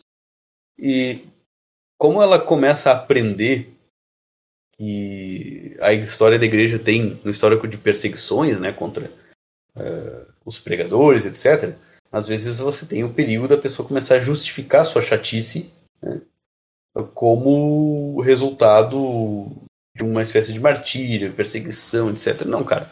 Muitas vezes você é só chato, entendeu? Você não tem noção. Uh, então, assim, uh, hoje em dia, você há de convir que uh, a postura das pessoas perante a igreja, perante o cristianismo, perante os ensinamentos da Santa Madre Igreja é uma postura hostil. Né? A postura inicial de uma pessoa não católica com relação à Igreja Católica é por vários motivos, né? por vários motivos diferentes. É uma posição hostil. Né? Então, assim, é... de atitude que eu comecei a tomar de diferente né? com relação a, a minha vida espiritual, a minha igreja, a, a minha relação com Deus, né? E, e assim por diante, eu posso dizer que deu muito mais resultado, de longe, deu muito mais resultado eu não falar tanto a respeito uh, da minha fé, a respeito da minha perspectiva espiritual, mas praticá-la né, e tratar as pessoas como um católico deve tratar, ajudar as pessoas como um católico é, é conveniente que ele ajude, né, é, começar a ser católico. O ser católico, cara, assim, seguir os mandamentos, uh, ir na, na, na missa, se manter em estado de graça, etc., já é uma coisa muito surpreendente, cara. Eu vou te dizer que uh, no Brasil as pessoas não se convencem, infelizmente, elas não se convencem por argumentos. Tá? É muito difícil você, de fato, converter uma pessoa mesmo através única e tão somente de argumentos. Né? Então você vai precisar de atitudes concretas. São atitudes concretas que impressionam as pessoas. Então você se tornar uma pessoa com muitas virtudes, você ajudar as pessoas em necessidade, você ser uma pessoa cortês, gentil, cavalheira, né? Uh, você ter uma vida familiar saudável, você convidar as pessoas para ir na sua casa, em, não vai convidar todo mundo, né? mas assim, convidar as pessoas que têm alguma curiosidade a respeito da forma como você vive para ir na sua casa, te visitar, ter uma conversa com você a respeito, cara, de muita coisa. E as pessoas elas vão perguntar naturalmente. Pelo menos comigo é assim. As pessoas vão perguntando, tá, mas por que, que você tem todas essas imagens em casa? Ah, por que, que você é assim? Por que você parece tão diferente? E assim por diante. E daí você vai falando aos poucos a respeito disso. Não, é que é o seguinte, as coisas que eu faço, eu não faço porque é, eu quero um ganho, eu não faço isso porque eu acho que vou ganhar alguma coisa. Não, eu faço isso porque eu tenho uma relação com meu Deus, eu tenho uma relação com nosso Senhor Jesus Cristo. E assim por diante. Então isso vai começando a impressionar a pessoa. Você tem que ser, tem que ser antes de causar algum impacto. Né? Então assim, a conversão ela acontece antes por atos concretos ela começa antes por um tratamento que você dispense a uma pessoa em que ela perceba que ela não é mais uma pessoa cruzando o teu caminho, entendeu? Você não tem somente um interesse ao falar com ela, mas que você olha para ela como um ser humano, né? dotado de dignidade como como você, entendeu? Você a trata como uh, ela gostaria de ser tratada, vamos dizer assim. Todo ser humano quer ser tratado como um ser humano é, que você é razoável, que você não é um, maluco, né? que você é uma pessoa decente, que você é uma pessoa é, dotada de muitas boas virtudes, vamos dizer, né? É, então, assim, é, geralmente a pessoa quando ela se converte, de fato, né, quando ela se converte de verdade, ela está buscando, é, primeiro, adquirir virtudes que ela considera admiráveis. Né? Então, ela se converte porque ela te admira. Porque você é uma pessoa admirável e vamos e viemos assim que as virtudes do bom católico elas são admiráveis para qualquer ser humano decente. Tá? Então assim, você pode passar anos falando a respeito de teologia, doutrina, é, provando por A mais B que você está correto, etc. E você nunca de fato converteu uma pessoa. Né? Pode, a pessoa ela pode se voltar para o catolicismo de forma discursiva, de forma verbal, né? de forma curiosa, de forma, como muitos dizem, intelectual, percebe a, a, a superioridade intelectual da Igreja Católica, mas é, ela não vai chegar ainda a ter uma experiência pessoal com o nosso Senhor Jesus Cristo né, por conta disto. Né? que ela vai precisar é de um convívio com uma pessoa transformada por nosso Senhor Jesus Cristo. E eu acho que como católicos é isso que está faltando muitas vezes para nós. Que nós sejamos verdadeiros faróis do Evangelho, que nós sejamos uh, carreguemos em nós a comunhão com nosso Senhor Jesus Cristo, né? Uh, e que a gente trate cada comunhão que nós temos na missa como se nós estivéssemos levando no nosso peito, que é o que de fato acontece, o próprio Cristo. Então, quando a gente conversa com as pessoas, quando a gente trata com elas, quando a gente convive com elas, a gente tratar esse convívio como uma catequese, entendeu? Você, como católico, de fato, você nunca para de fazer catequese. Né? Uh, na, na, sua forma de tratar as pessoas, no seu convívio no mundo, você está catequizando, entendeu? Pelo quem você é. Às vezes você pode catequizar pelo mal, entende? As pessoas vão começar a ter uma imagem ruim do que é a Igreja Católica. Você está fazendo uma má catequese. Agora, no momento que as pessoas souberem que você é católico, você frequenta a igreja e tal, elas vão começar a ser catequizadas por você mesmo que elas não saibam. Então a parte do, do debate, do, do discurso, da explicação da doutrina e assim por diante, para mim é um negócio que é depois, que é um, uma coisa posterior, vamos dizer assim. Uh, agora, se eu, se eu posso dizer que uh, houveram pessoas que afirmaram para mim pessoalmente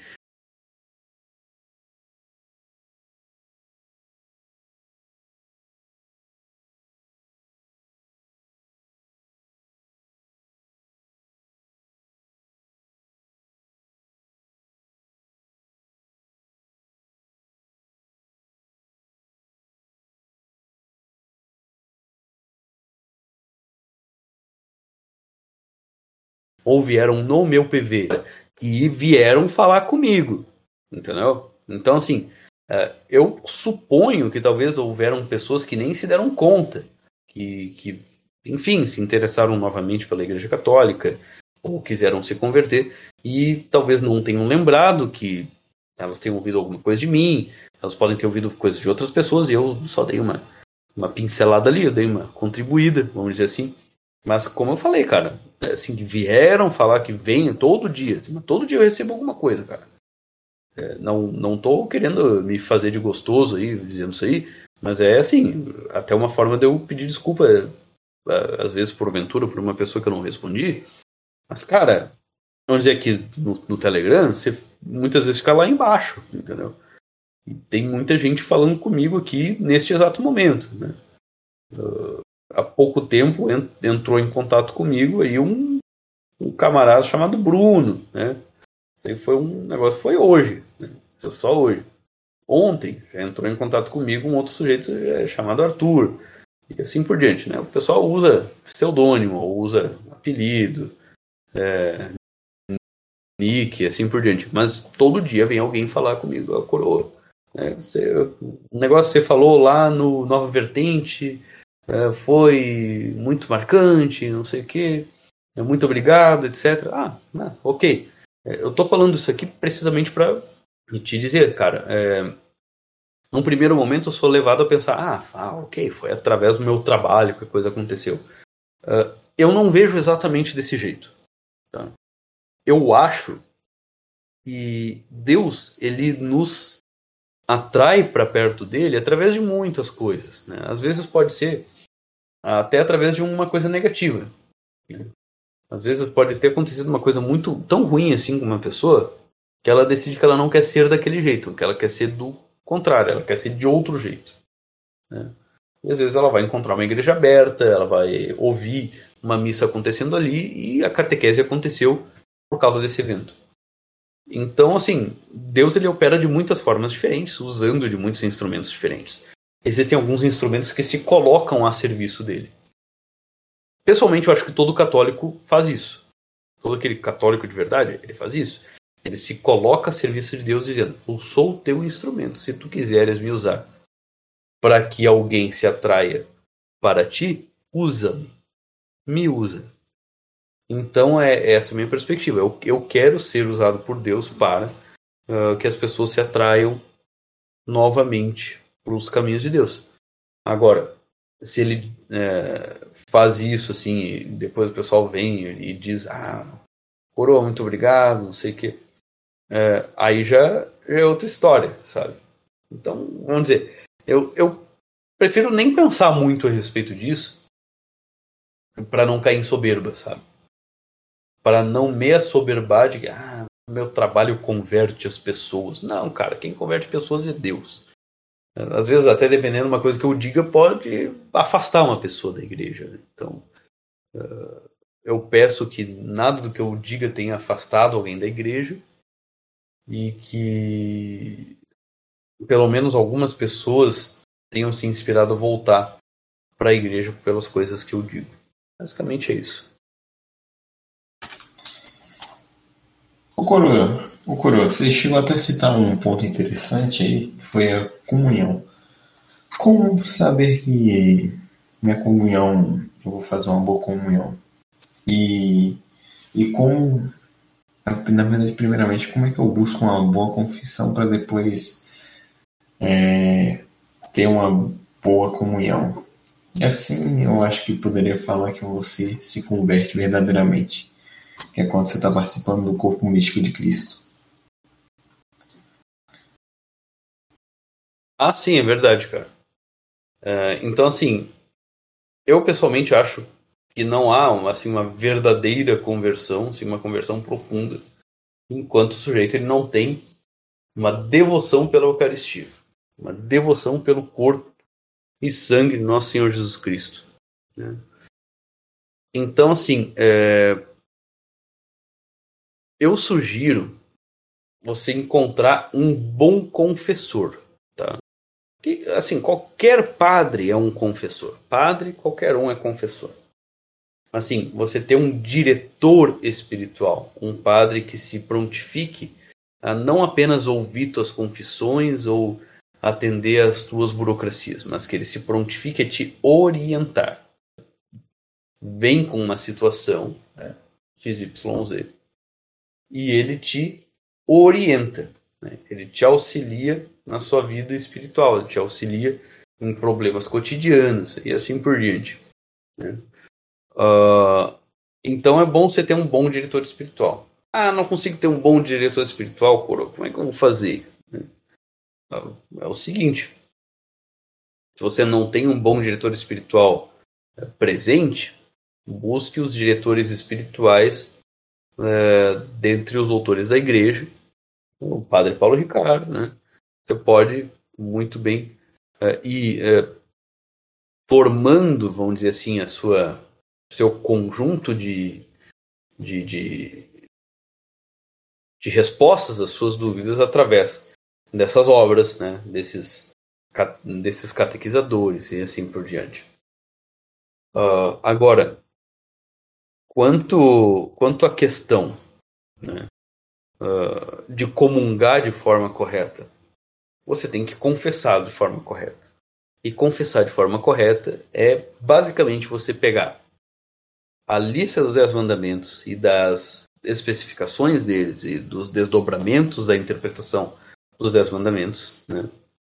e você dá uma verificada se você está é, tá seguindo aquilo ali, né? se a coisa está 100%, se a coisa está conforme. Uh, e você fazer uma boa confissão baseado nos pecados que você encontrar. Você fez uma boa confissão, né?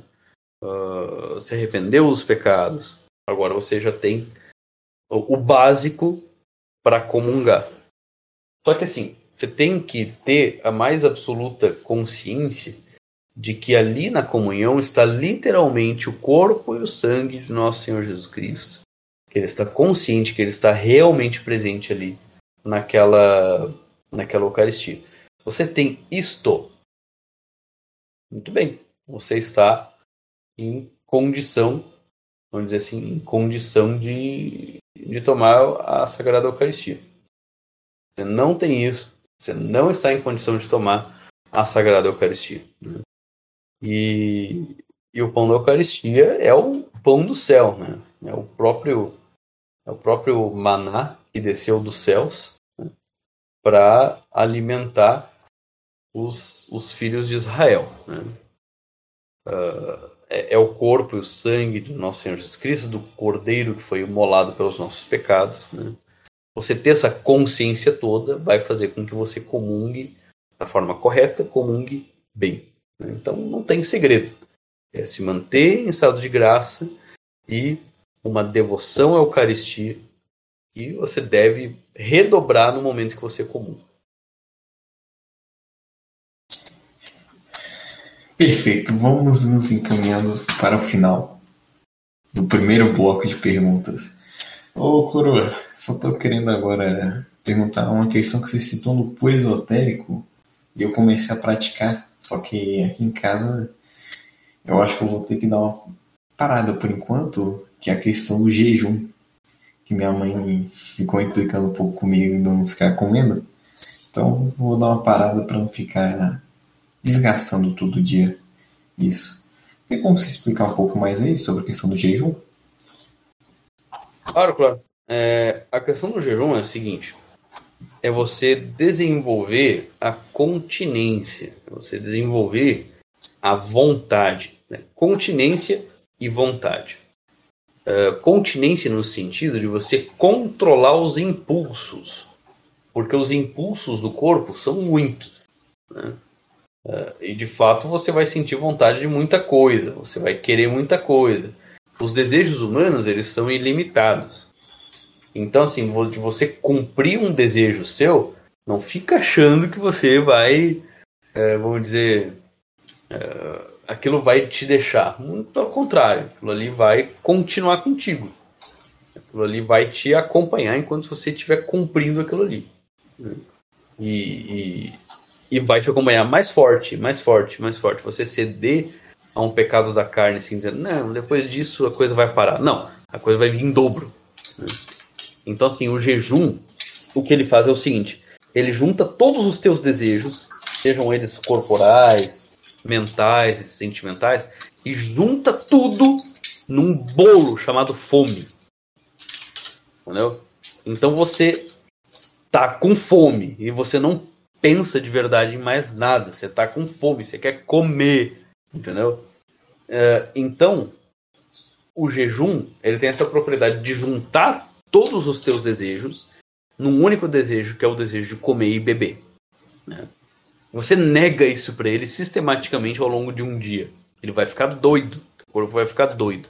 Mas a tua vontade que foi exercida ali foi muito forte, né? É, ela vai ficar mais forte naquele dia. E na medida em que você for praticando isso aí, a tua vontade vai ficando cada vez mais forte, e cada vez mais forte, e cada vez mais forte. Né? Um, então o jejum ele serve para isso. Né? Ele serve para você domar o seu corpo e para você fortificar a sua vontade. Sem esse componente básico da vontade, você não vai não vai conseguir realizar nada de valor na sua vida. Basicamente isso nada de valor na sua vida vai vir de uma falta de disciplina, né? Uh, que o jejum dá. Seria mais ou menos nesse sentido, o do cu esotérico, pelo menos. Mas e quando estava um desgaste na família? Que nem minha mãe ontem e hoje estavam discutindo sobre isso, aí eu tô muito tempo sem comungar, porque quando, quando deu tudo isso, crise, crise, crise, e não pude ir para a igreja, eu parei de comungar pela questão de. Por exame de consciência, eu percebi que eu não estou em estado de graça e todas as minhas comunhões que eu tive foram inválidas pela questão eu estar ocultando pecado. Eu resolvi, por um tempo, não comungar. Aí depois eu estou tentando me aperfeiçoar nas virtudes para para conseguir voltar a comungar no corpo de Cristo e finalmente tentar buscar finalmente a verdade. O Kuro, quando tá dando desgaste e você sabe que tá dando desgaste na família, o que, que você faz? Principalmente com a questão do jejum. Ah, então. Isso é uma aprovação para você, cara. Você não, não tem controle assim sobre esses aspectos da sua vida, né? Você não é um, um cara uh, cuja, cuja vida depende unicamente de você, né? Então você está morando na casa dos seus pais, você está uh, comendo da comida que é servida pelos seus pais e assim por diante, né? Uh, então, vamos dizer, você está sob a guarda, sob a tutela dos teus pais. Né? Então, assim, segue-se aquilo que é mais desejável. Né? Então, você deve obediência aos seus pais e aquilo que eles determinarem para você, você tem que acatar. Né? Neste momento, para você, cara, é melhor espiritualmente, é, é mais uh, vantajoso, é mais meritório você obedecer às determinações dos seus pais, porque é uma coisa que você não tem a inclinação de fazer isso nesse momento, né? Uh, é mais importante isto né, do que você fazer o jejum. É muito importante que você se mantenha um filho obediente, porque é isso que o dever de Estado requer de você. Você seja um filho obediente. Né? Uh, mas, sobretudo, usar essa, essa ocasião para você rezar pelas intenções, né? pela conversão da sua família. Né? Porque geralmente, quando existe uma dificuldade com, com relação à conversão, é, de que a família ela é resistente, que ela não aceita, e assim por diante, você tem aí uma situação em que o filho que está tentando se converter, ele seria muito bom para ele rezar pelos pais, pela conversão dos pais. Né? É isso que você, como filho, pode fazer. Você não pode corrigir teus pais, você não pode é, tentar catequizar os teus pais contra a vontade deles, e assim por diante. Da mesma forma como a gente começa a conversão, né? começa a falar a respeito da igreja, de Deus e assim por diante, para, vamos dizer, pessoas que estão de fora da igreja, né, são iniciantes, assim por diante, você vai fazer com seus pais. Você não vai ficar fazendo proselitismo para eles, mas você vai agir como um genuíno católico agiria com eles. Né?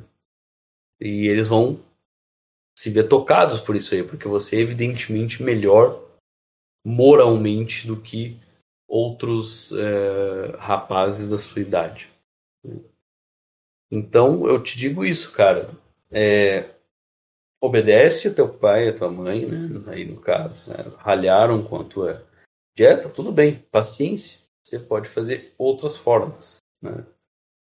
Uh, e seja compreensivo com eles. Não fique zangado com eles. Não xingue eles jamais na tua vida. E, enfim, faz de ti mesmo alguém de quem eles podem se orgulhar. E quando eles forem atrás de tentar perceber é, como é que tu ficaste assim, eles vão achar a Igreja Católica. Né? E a partir daí eles mesmos vão se interessar. É. Peraí, agora tá. É, não é fácil, cara. Só, é. só isso que eu te digo. É algo muito puxado.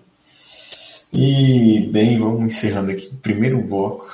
Eu não sei se dá para gravar ainda hoje, já que tá madrugada aqui. Mas pode tentar é, pelo menos o segundo bloco. Daria pra gente continuar amanhã daí? Que eu vou ter Sim, que levantar seria, cedo. Seria muito bom. é amanhã, no caso, hoje, né? Porque vai ser de noite. Né? Não, num horário mais cedo. Né? Ô, Coro, só, só uma coisinha antes. É... Eu queria chamar aqui um amigo meu, o senhor Oates, para participar aqui da, da Cal. É que ele tem um relato muito muito estranho para dar aqui na, na live. Mas antes eu queria dar só uma notinha aqui, uma nota de rodapé. É que eu tinha resmungado aqui antes de um. Quando eu tinha pedido pro Cora falar uma coisa, eu só tinha comentado que era para ter visto mais Ser Hernani falar. Seu Hernani, minha Nossa Senhora, Ser Hernani é muito bom. O melhor podcast de toda a internet. Como? Desculpa, eu não entendi. Não, não, eu só tinha, só tinha dado uma nota aqui de rodapé pela questão do. que eu tinha resmungado aqui. Resmungado e, e falado baixinho. É que eu ah, tá. não tinha notado. É que eu não tinha falado alto a questão de, da minha dicção. Ter falhado um pouco, mas acho que deu para entender. ah, entendi. Depois. Mas e Uts, fala aí o, sua história. Se apresenta aí e manda aí a história. Tranquilo. Uma boa madrugada. É, uma boa madrugada. Salvete omnes. Sou Oates. e tal, uh, o que, que é pra eu, pra eu falar? A história da minha ex, ó? É, pô, aquela história que você contou já pra todo ah, mundo. Sim, sim, sim.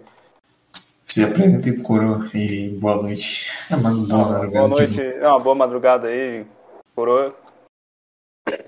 Boa, boa madrugada, boa noite aí, meu querido. É. Bom, eu... como é que eu posso começar isso aí, velho? Ah, basicamente foi. Eu, eu, eu tinha uma, uma, namorada na época que eu. Bem na época que eu comecei a minha, a minha conversão. Isso faz o que, uns três anos. E né, comecei meu processo de conversão, já tinha uh, já tinha feito uh, a crisma, enfim, e tava, tava me convertendo ali. Na verdade, a crisma ainda não, eu tinha feito a, a primeira comunhão, já tinha me confessado, feito a primeira comunhão, enfim. Tudo graças ao Padre Paulo Ricardo, como vocês estavam falando ali. E, bom, uh, a, minha, a minha namorada, eu né, eu tinha eu, eu, namorava com ela desde antes de eu me converter, desde antes de eu, eu sequer cogitar o, o, o, catolicismo. Então, digamos que a gente não tinha um namoro muito santo, né? E que ela também não, não, não apoiaria nada do, do tipo. É, inclusive, eu tentei de tudo para trazer ela para a igreja. E só que uh, uh, nesse fato de eu tentar trazer ela para né, para a fé católica e mostrar para ela aquilo que eu estava conhecendo também, uh, aconteceram coisas muito estranhas. Né? Por exemplo, uh, a minha a minha quando ela, ela, chegava perto de igreja, ela tinha um mal-estar, né? ela sentia mal.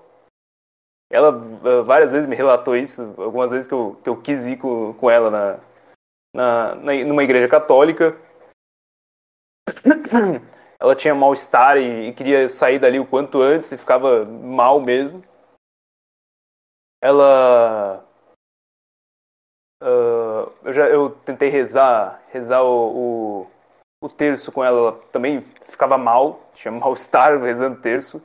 Até uh, uh, mostrando o sinal da cruz para ela, ela tinha. Ela se sentia mal coisas bem estranhas. Uh, eu tinha um, ela me deu um terço de, de, de aniversário, um terço de metal uh, com que era de, de, de corrente. Esse é um detalhe importante porque era, uh, era um terço de metal de corrente de, de, de aço inox.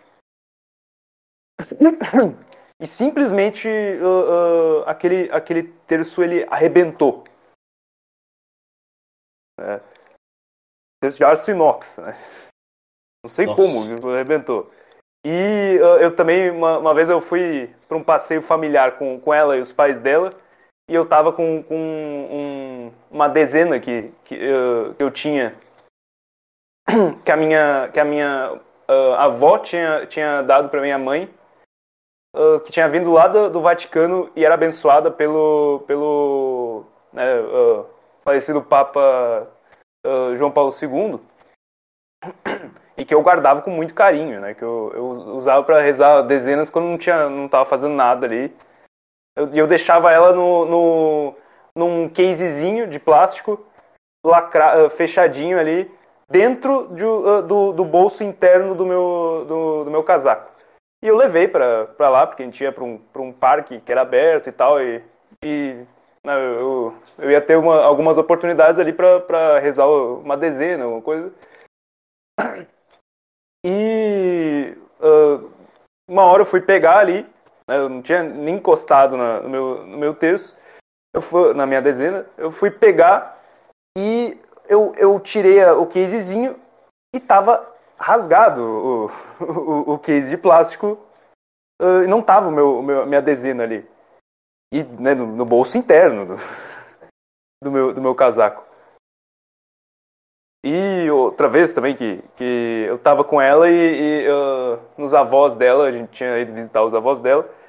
E uh, eu fui, uma hora eu fui dar um abraço nela e eu tinha sempre, até hoje eu uso esse, esse cordão, né, um cordão uh, com, com crucifixo, que eu ganhei quando eu fiz um, um retiro da igreja lá, enfim, não veio o caso.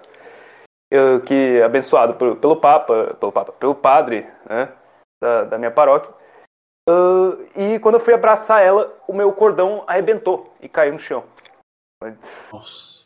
Então eu, eu, eu, eu, lembro que eu fiquei. Quando eu comecei a ver esses sinais, eu, eu fui até pesquisar sobre uh, uh, sobre exorcismo, sobre coisas do tipo, para entender, porque eu pensei, pô, isso aqui parece, né, pelo que eu já vi em filmes, essas coisas, parece uma alguma possessão demoníaca, alguma coisa do tipo. E eu, eu vi, né, com, vendo, lendo um pouco alguns textos de, de, de padres exorcistas mesmo, e, e algumas palestras também de padres exorcistas, eu vi que não era uma possessão, né, mas uma, uma obsessão, poderia ser uma obsessão demoníaca.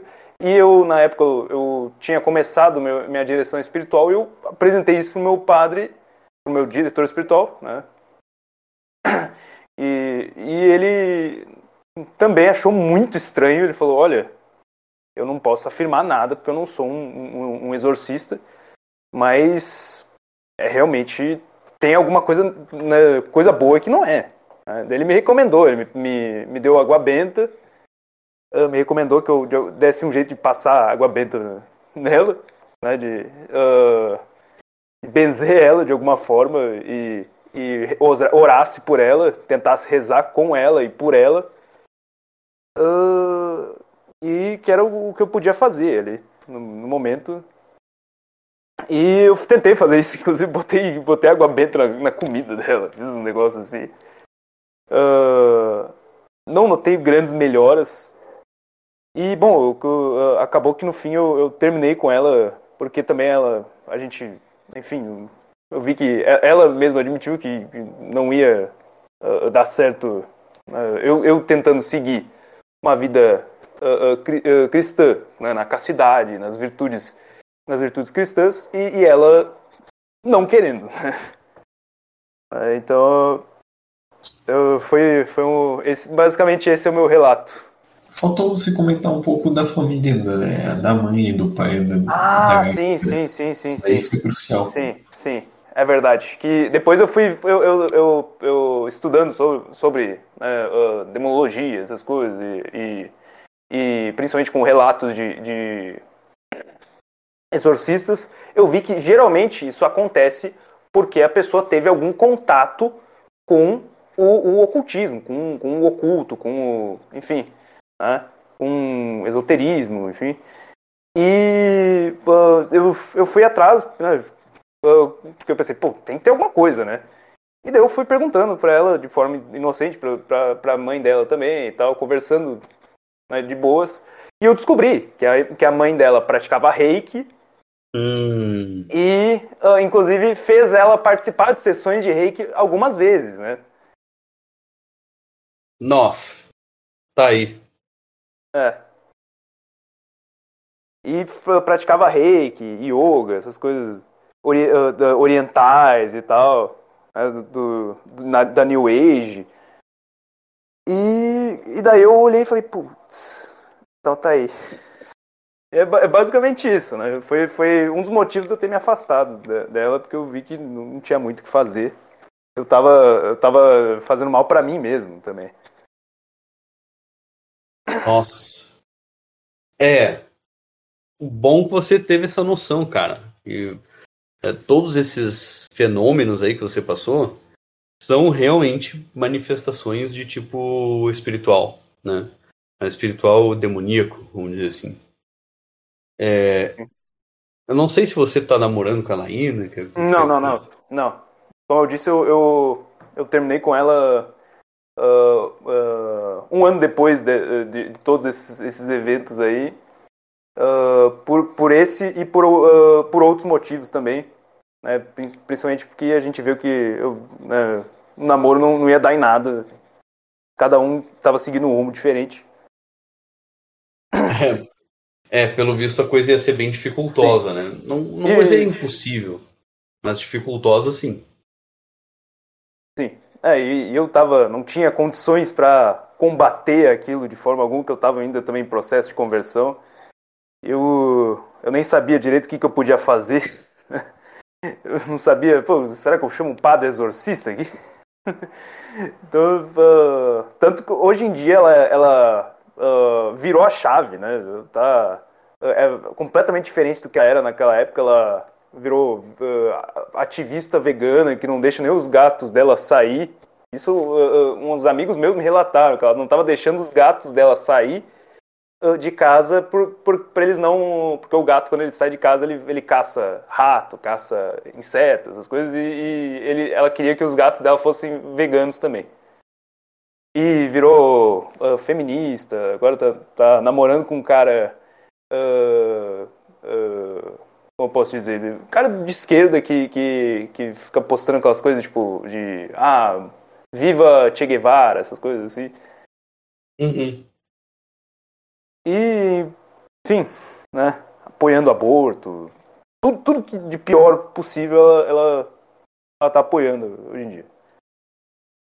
Eu até fico muito triste com isso, porque, porque eu, ainda tenho, tenho uma, um, um, um, certo zelo por ela, né? Eu, eu, eu rezo por ela todos os dias, mas não, não tem muito o que fazer mais do que isso. Né?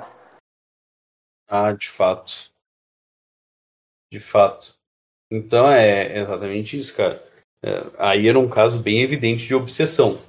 Né? Não eu, como, como você mesmo falou, eu não acreditaria numa possessão. Né? Não parecia um caso de possessão, talvez início do processo de possessão. Mas até onde eu sei, a maior parte dos casos de possessão começa antes como, como obsessão. Né? E aí realmente me pareceu ser o caso de uma obsessão muito séria. Né? A pessoa ter aversão a orações. Né? certas coisas acontecerem no contato com, com itens religiosos, né? E, e assim por diante. É, é estranho. Uma coisa fora do comum, uma coisa diferente. Você teve várias experiências nesse sentido, né? Então é, não, você não, não pode desprezar a experiência né, da, da pessoa, né? Uh, agora, com relação a coisa como reiki, assim, cara, reiki é um negócio que atrai esses bichos. Atrai valendo. E na própria origem do, do reiki, né, a gente vai perceber que ele, muito pouco da própria tradição espiritual japonesa, ele tem. É, é uma coisa bem, bem estranha mesmo. Né? Você tem um bocado de espiritualismo misturado ali com a questão do, do reiki. E no final das contas ele é uma espécie de espiritismo espiritismo gourmet, assim, sabe? Questão do reiki. Então, em geral, reiki. É, eu já pratiquei yoga, tá?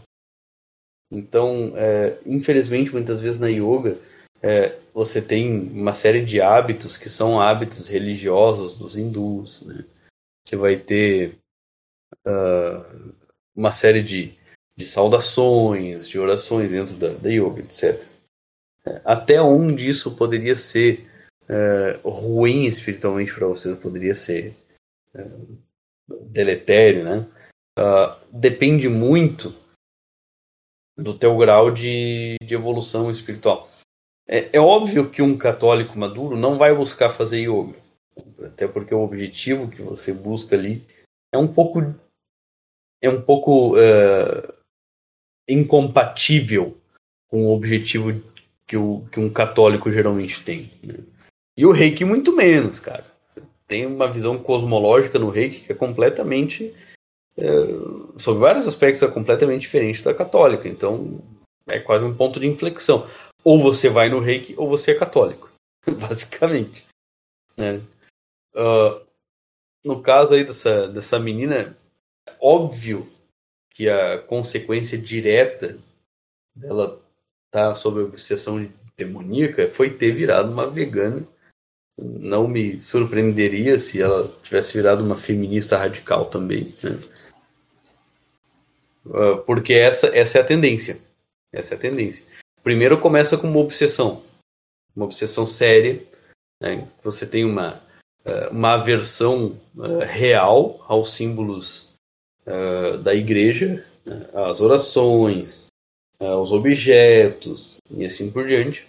E depois passa para oposição e hostilidade aberta, que seria esse, esse esse estilo de vida aí que ignora completamente a, vamos dizer assim esse estilo de vida que ignora completamente a vida espiritual sabe que e aborda as coisas espirituais como mercadoria, como uma coisa propiciatória, uma espécie de paganismo moderno. Né? Então é, é lastimável o que aconteceu com essa, com essa menina aí vai ser bem difícil ela voltar para a igreja, né? Assim, por meios humanos vai ser um troço quase que impossível, mas eu gosto de acreditar que para Deus nada é impossível. Uh, então, me parece que é, se ela seguir o rumo natural, vai ser de mal a pior, né? E já que você está nessa vida de conversão inicial, que você quer, uh, vamos dizer assim, se firmar, se solidificar na fé, então, talvez não tenha sido uma ideia você parar de se relacionar com ela, não. Então, nesse sentido, até te, digo para você, parabéns por ter tomado essa atitude. Né? E roguemos a Deus para que ela saia dessa situação terrível.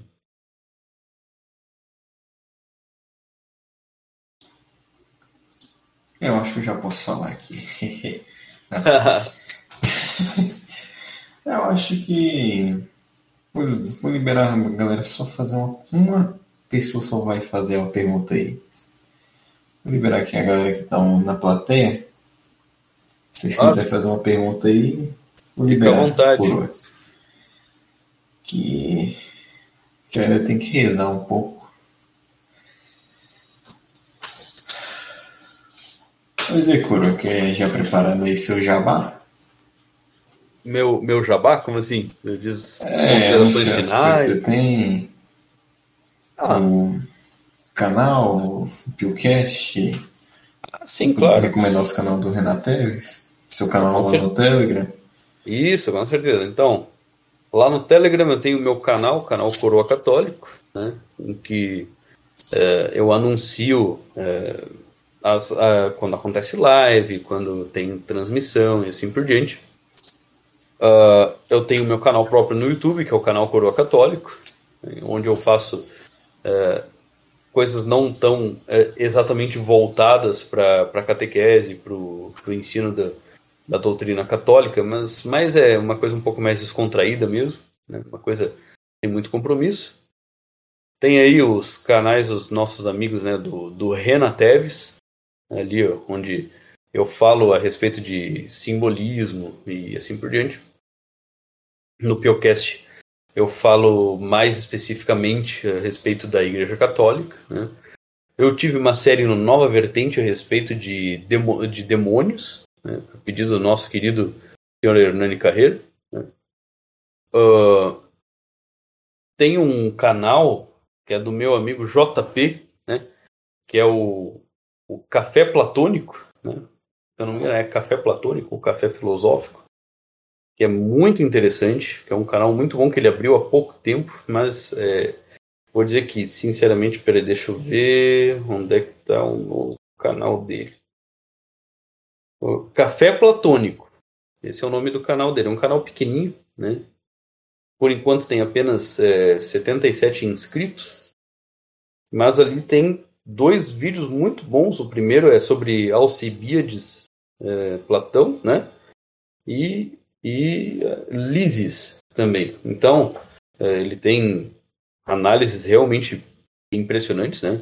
Uh, quem assistiu o, o Pio, Piocast, não, o Nova Vertente lá, o, o penúltimo episódio em que se, se fala a respeito de possessão e assim por diante, né? Que é, participou o, o Stefano, também participou o JP.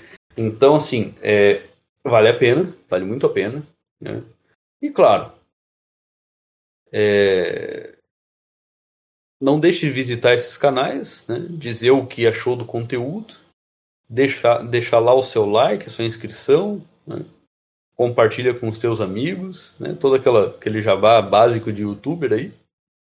É, e entra em contato aí com a gente para dizer o que você achou, se alguma coisa você discorda, é sempre muito importante aí para a gente melhorar a qualidade naquilo que for necessário ou né, manter aquilo que já está dando certo.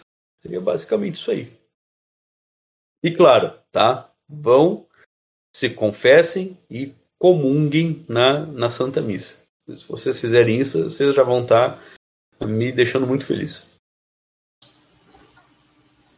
Eu queria mandar um abraço pro o bom da boca, senhor Hernani Carreira, que para mim foi um grande erro não ter assistido um, um, episódio do canal dele. Mas vou liberar aqui agora pro senhor Conan.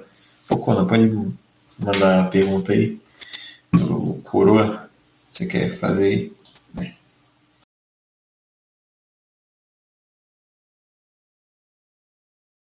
Bem, uh, boa noite, boa noite Coroa e a todos. Uh, olá, olá, boa noite. O que o senhor tem algo a dizer sobre as possíveis próximas gerações que, pelo que dizem, tem uma degeneração que serão pessoas tipo sem um rumo na vida? Uh, eu eu não, não entendi. Poderia explicar um pouco melhor a, a, a, questão? O que você tem a dizer sobre as próximas gerações, né? Que o pessoal diz que serão futuros degenerados. Ah, entendi. É, então, nós temos pelo menos duas tendências aí, né? Uh, muitas vezes a gente vai perceber que uh, tem alguns ditos especialistas que falam a respeito de uma polarização, né? Que vai se acentuar e parece que está se acentuando cada vez mais e que as redes sociais e, e o meio eletrônico ele tem uma, um papel fundamental nisso aí. Uh, existe um ponto muito positivo nessa assim chamada polarização. É o seguinte: se há uma polarização, quer dizer que você tem algum tipo de resistência a isso. Né?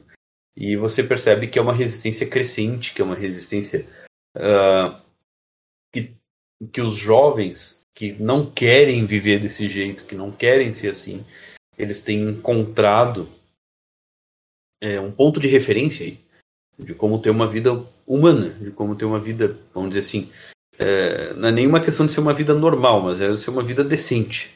Né? Uma vida de um ser humano mesmo decente.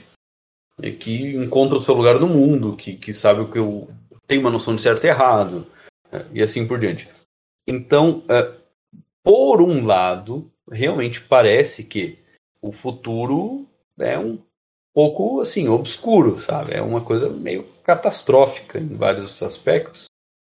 Mas ao mesmo tempo, perceba como, né, nos pântanos mais fedidos, às vezes você encontra as flores mais frondosas. Né? Então, é, talvez em nenhuma outra época da modernidade tenha se tido uma, uma profusão tão expressiva de jovens que realmente estão procurando saber a verdade a respeito das coisas, né? que estão procurando é, se tornarem tradicionalistas por vontade própria e não porque aquilo foi imposto é, ou é, era uma coisa obrigada pelos pais, assim por diante. Mas eles querem fazer isso. Então, quando eles forem fazer isso de fato, a coisa vai ter a solidez de uma personalidade que buscou isso de forma ativa, no sentido de se conhecer melhor. Então, assim, é, tem um segmento da juventude que realmente vai ser um negócio assim fora, fora do sério, cara, fora do comum. É, o grau de degeneração, o grau de, de, de afundamento assim que um, um segmento da juventude vai acabar chegando. Mas ao mesmo tempo, a gente vai perceber que existe um segmento cada vez maior, existe um segmento crescente de jovens que não quer isto para si. Né? Eu, inclusive, acredito que você, né, que você está fazendo essa pergunta, você faça parte deste uh, deste hall de jovens. Tá? Sim, me incluo. É, então, assim, é, por um lado é catastrófico, por outro lado é brilhante. Né? E eu eu tenho a tendência a ser, né, como diz aí nos meios, né, um white pill, no sentido de achar o seguinte: uh, entre aqueles que estão resistindo e aqueles que estão se degenerando, qual deles está mais uh, tem mais noção da realidade? Com certeza o pessoal que está resistindo. Então, assim, eu vejo que no médio e longo prazo, aqueles que uh, percebem as coisas assim como elas são estão tentando resistir a elas da melhor forma que conseguem, no final das contas eles vão vencer. Então, eu tendo a achar que essa degeneração tem um prazo de validade, que quanto mais tentarem empurrar goela abaixo daqueles que já estão resistindo, mais eles vão resistir. E que isso é, vamos dizer assim, é, é a última, é uma das, uma das chances que Deus está nos dando da coisa não, não degringolar geral. Entende? é, é, uma, é uma chance de Deus, ele está sorrindo para nós agora. Então, para alguns jovens, eles já começam a vislumbrar a própria vida, o próprio futuro, como uma forma de realizar os seus ideais, de encontrar os seus, uh, seus pares, seus amigos, né? pessoas que pensam como eles, querem fazer as coisas junto com eles. Você já vai já vi algumas ideias de pessoas que uh, pensam em criar comunidades, né? de se juntarem, de estarem juntas nesse negócio assim de não se deixarem degenerar, de criar uma boa família. Cara, isso é uma coisa que em décadas anteriores não era um, um movimento espontâneo dos jovens fazer isso aí, sabe? Procurar a tradição, de procurar serem uh, seres humanos como se vivia antigamente, uh, sobre vários aspectos, né? Uh, recuperar a tradição da Santa Madre Igreja, a tradição espiritual. Isso é uma coisa que, cara, umas duas gerações atrás não era uma preocupação de jovem. Né? Inclusive não era uma preocupação dos mais velhos. É por isso que a gente chegou no ponto que a gente está hoje. Né? No entanto, a gente tem uma geração, que é a geração de vocês, que quer ter uma vida decente, que é uma vida normal. E eles estão fazendo o que eles podem para conseguir isso. Então é assim que eu vejo, cara. No médio e longo prazo as coisas vão melhorar muito. Né? Agora, caso elas não melhorem num sentido global, ao menos elas vão melhorar num sentido pessoal. Né? É, eu, eu acredito piamente que Deus vai dar força para essas pessoas se manterem íntegras, se manterem um, é, completamente elas mesmas perante essa, essa catástrofe que é a degeneração do mundo moderno. Não sei se isso te responde de alguma forma. Mas é o que eu penso. Bem, sim, e muito obrigado por ter respondido. Imagina, um prazer, cara.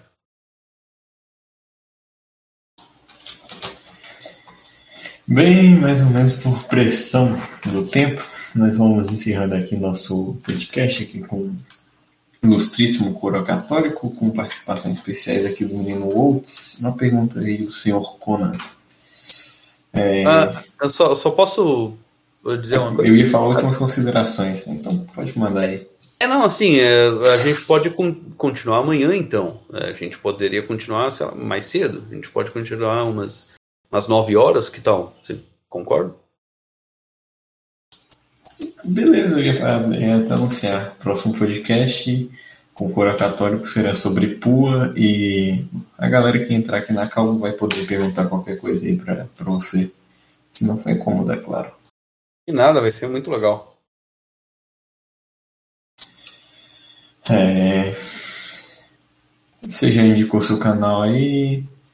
Sugiro que dê uma passadinha aqui no nosso canal de cortes. Vou ver se eu consigo ainda dar um aí no canal de cortes, que é meio difícil rever todos os meus podcasts. É, sigam nas outras redes sociais. Agora temos um Facebook do canal. Não sei se isso é bom ou ruim. Até que tá dando para dar uma divulgada lá. Caso queiram acompanhar nosso podcast nas plataformas de áudio, recomendo você dar umas passadinhas lá. Ô Coroa, por que você não lançou. Uma pergunta até que eu queria mandar para você. Por que você não lançou seu, seus vídeos nas plataformas de áudio? Tá, eu tô precisando dar uma olhada lá. Plataformas de áudio, você diz tipo Spotify? Assim Spotify, Google Podcast. É, é verdade. É verdade. Eu por esquecimento, cara, ser bem sincero. Hum, interessante. Os links estão tudo na descrição e recomendo que vocês mandem e-mail aí pra galera, é pra galera chamado eu. É aceitopodcast.gmail.com Quero muito saber que alguém mandou um e-mail. Ô Coroa, você tinha um, e-mail lá do. do Nova Vertente? a galera ficava mandando lá pro, pro seu, seu quadro lá enfrentando demônios? Você tem um e-mail próprio? Na, na real, é, na real que eu acabei não recebendo nenhum e-mail de verdade, né? Era mais um comentário do pessoal lá no. Mas eu tenho um e-mail sim, que é o coroa católico, uh, sem acento, né? Arroba protonmail.com. Hum, entendo. Protonmail. Tu, tu mexe no Windows ou no Linux? Uh, eu mexo com Windows, por quê? Ah, tá. É que eu, eu sou meio despreocupado assim, com a questão de privacidade e por estar mais no Linux. Aí cadastro no Gmail mesmo, essas coisas assim. O basicão do nome. Só que no Windows, no Linux. Ah, sim, é, mas eu uso VPN, então. Não. Mas é só isso por agora. Que possivelmente eu esteja gravando no horário que você está ouvindo esse podcast. Entrem no Guerreiros Ocidente, um grupo que, por mais que eu esteja dando uma afastada agora, até que é um grupo maneiro. Eu recomendo você entrar no, no grupo do Discord e do Telegram. No do Discord a gente está fazendo a gravação com coroa, por enquanto. Recomendo vocês dar uma entrada lá, é, tradição, cruzados, muito mais. A gente aborda temas incríveis. E espero, espero que tenha servido para alguma coisa, o podcast tenha rendido algum fruto. Interajam nos comentários caso tenham gostado, mandem uma pergunta aí pro Coroa, para vocês tenham curtido. Mas é isso aí, fiquem com Deus, tenham uma boa jornada e um forte abraço.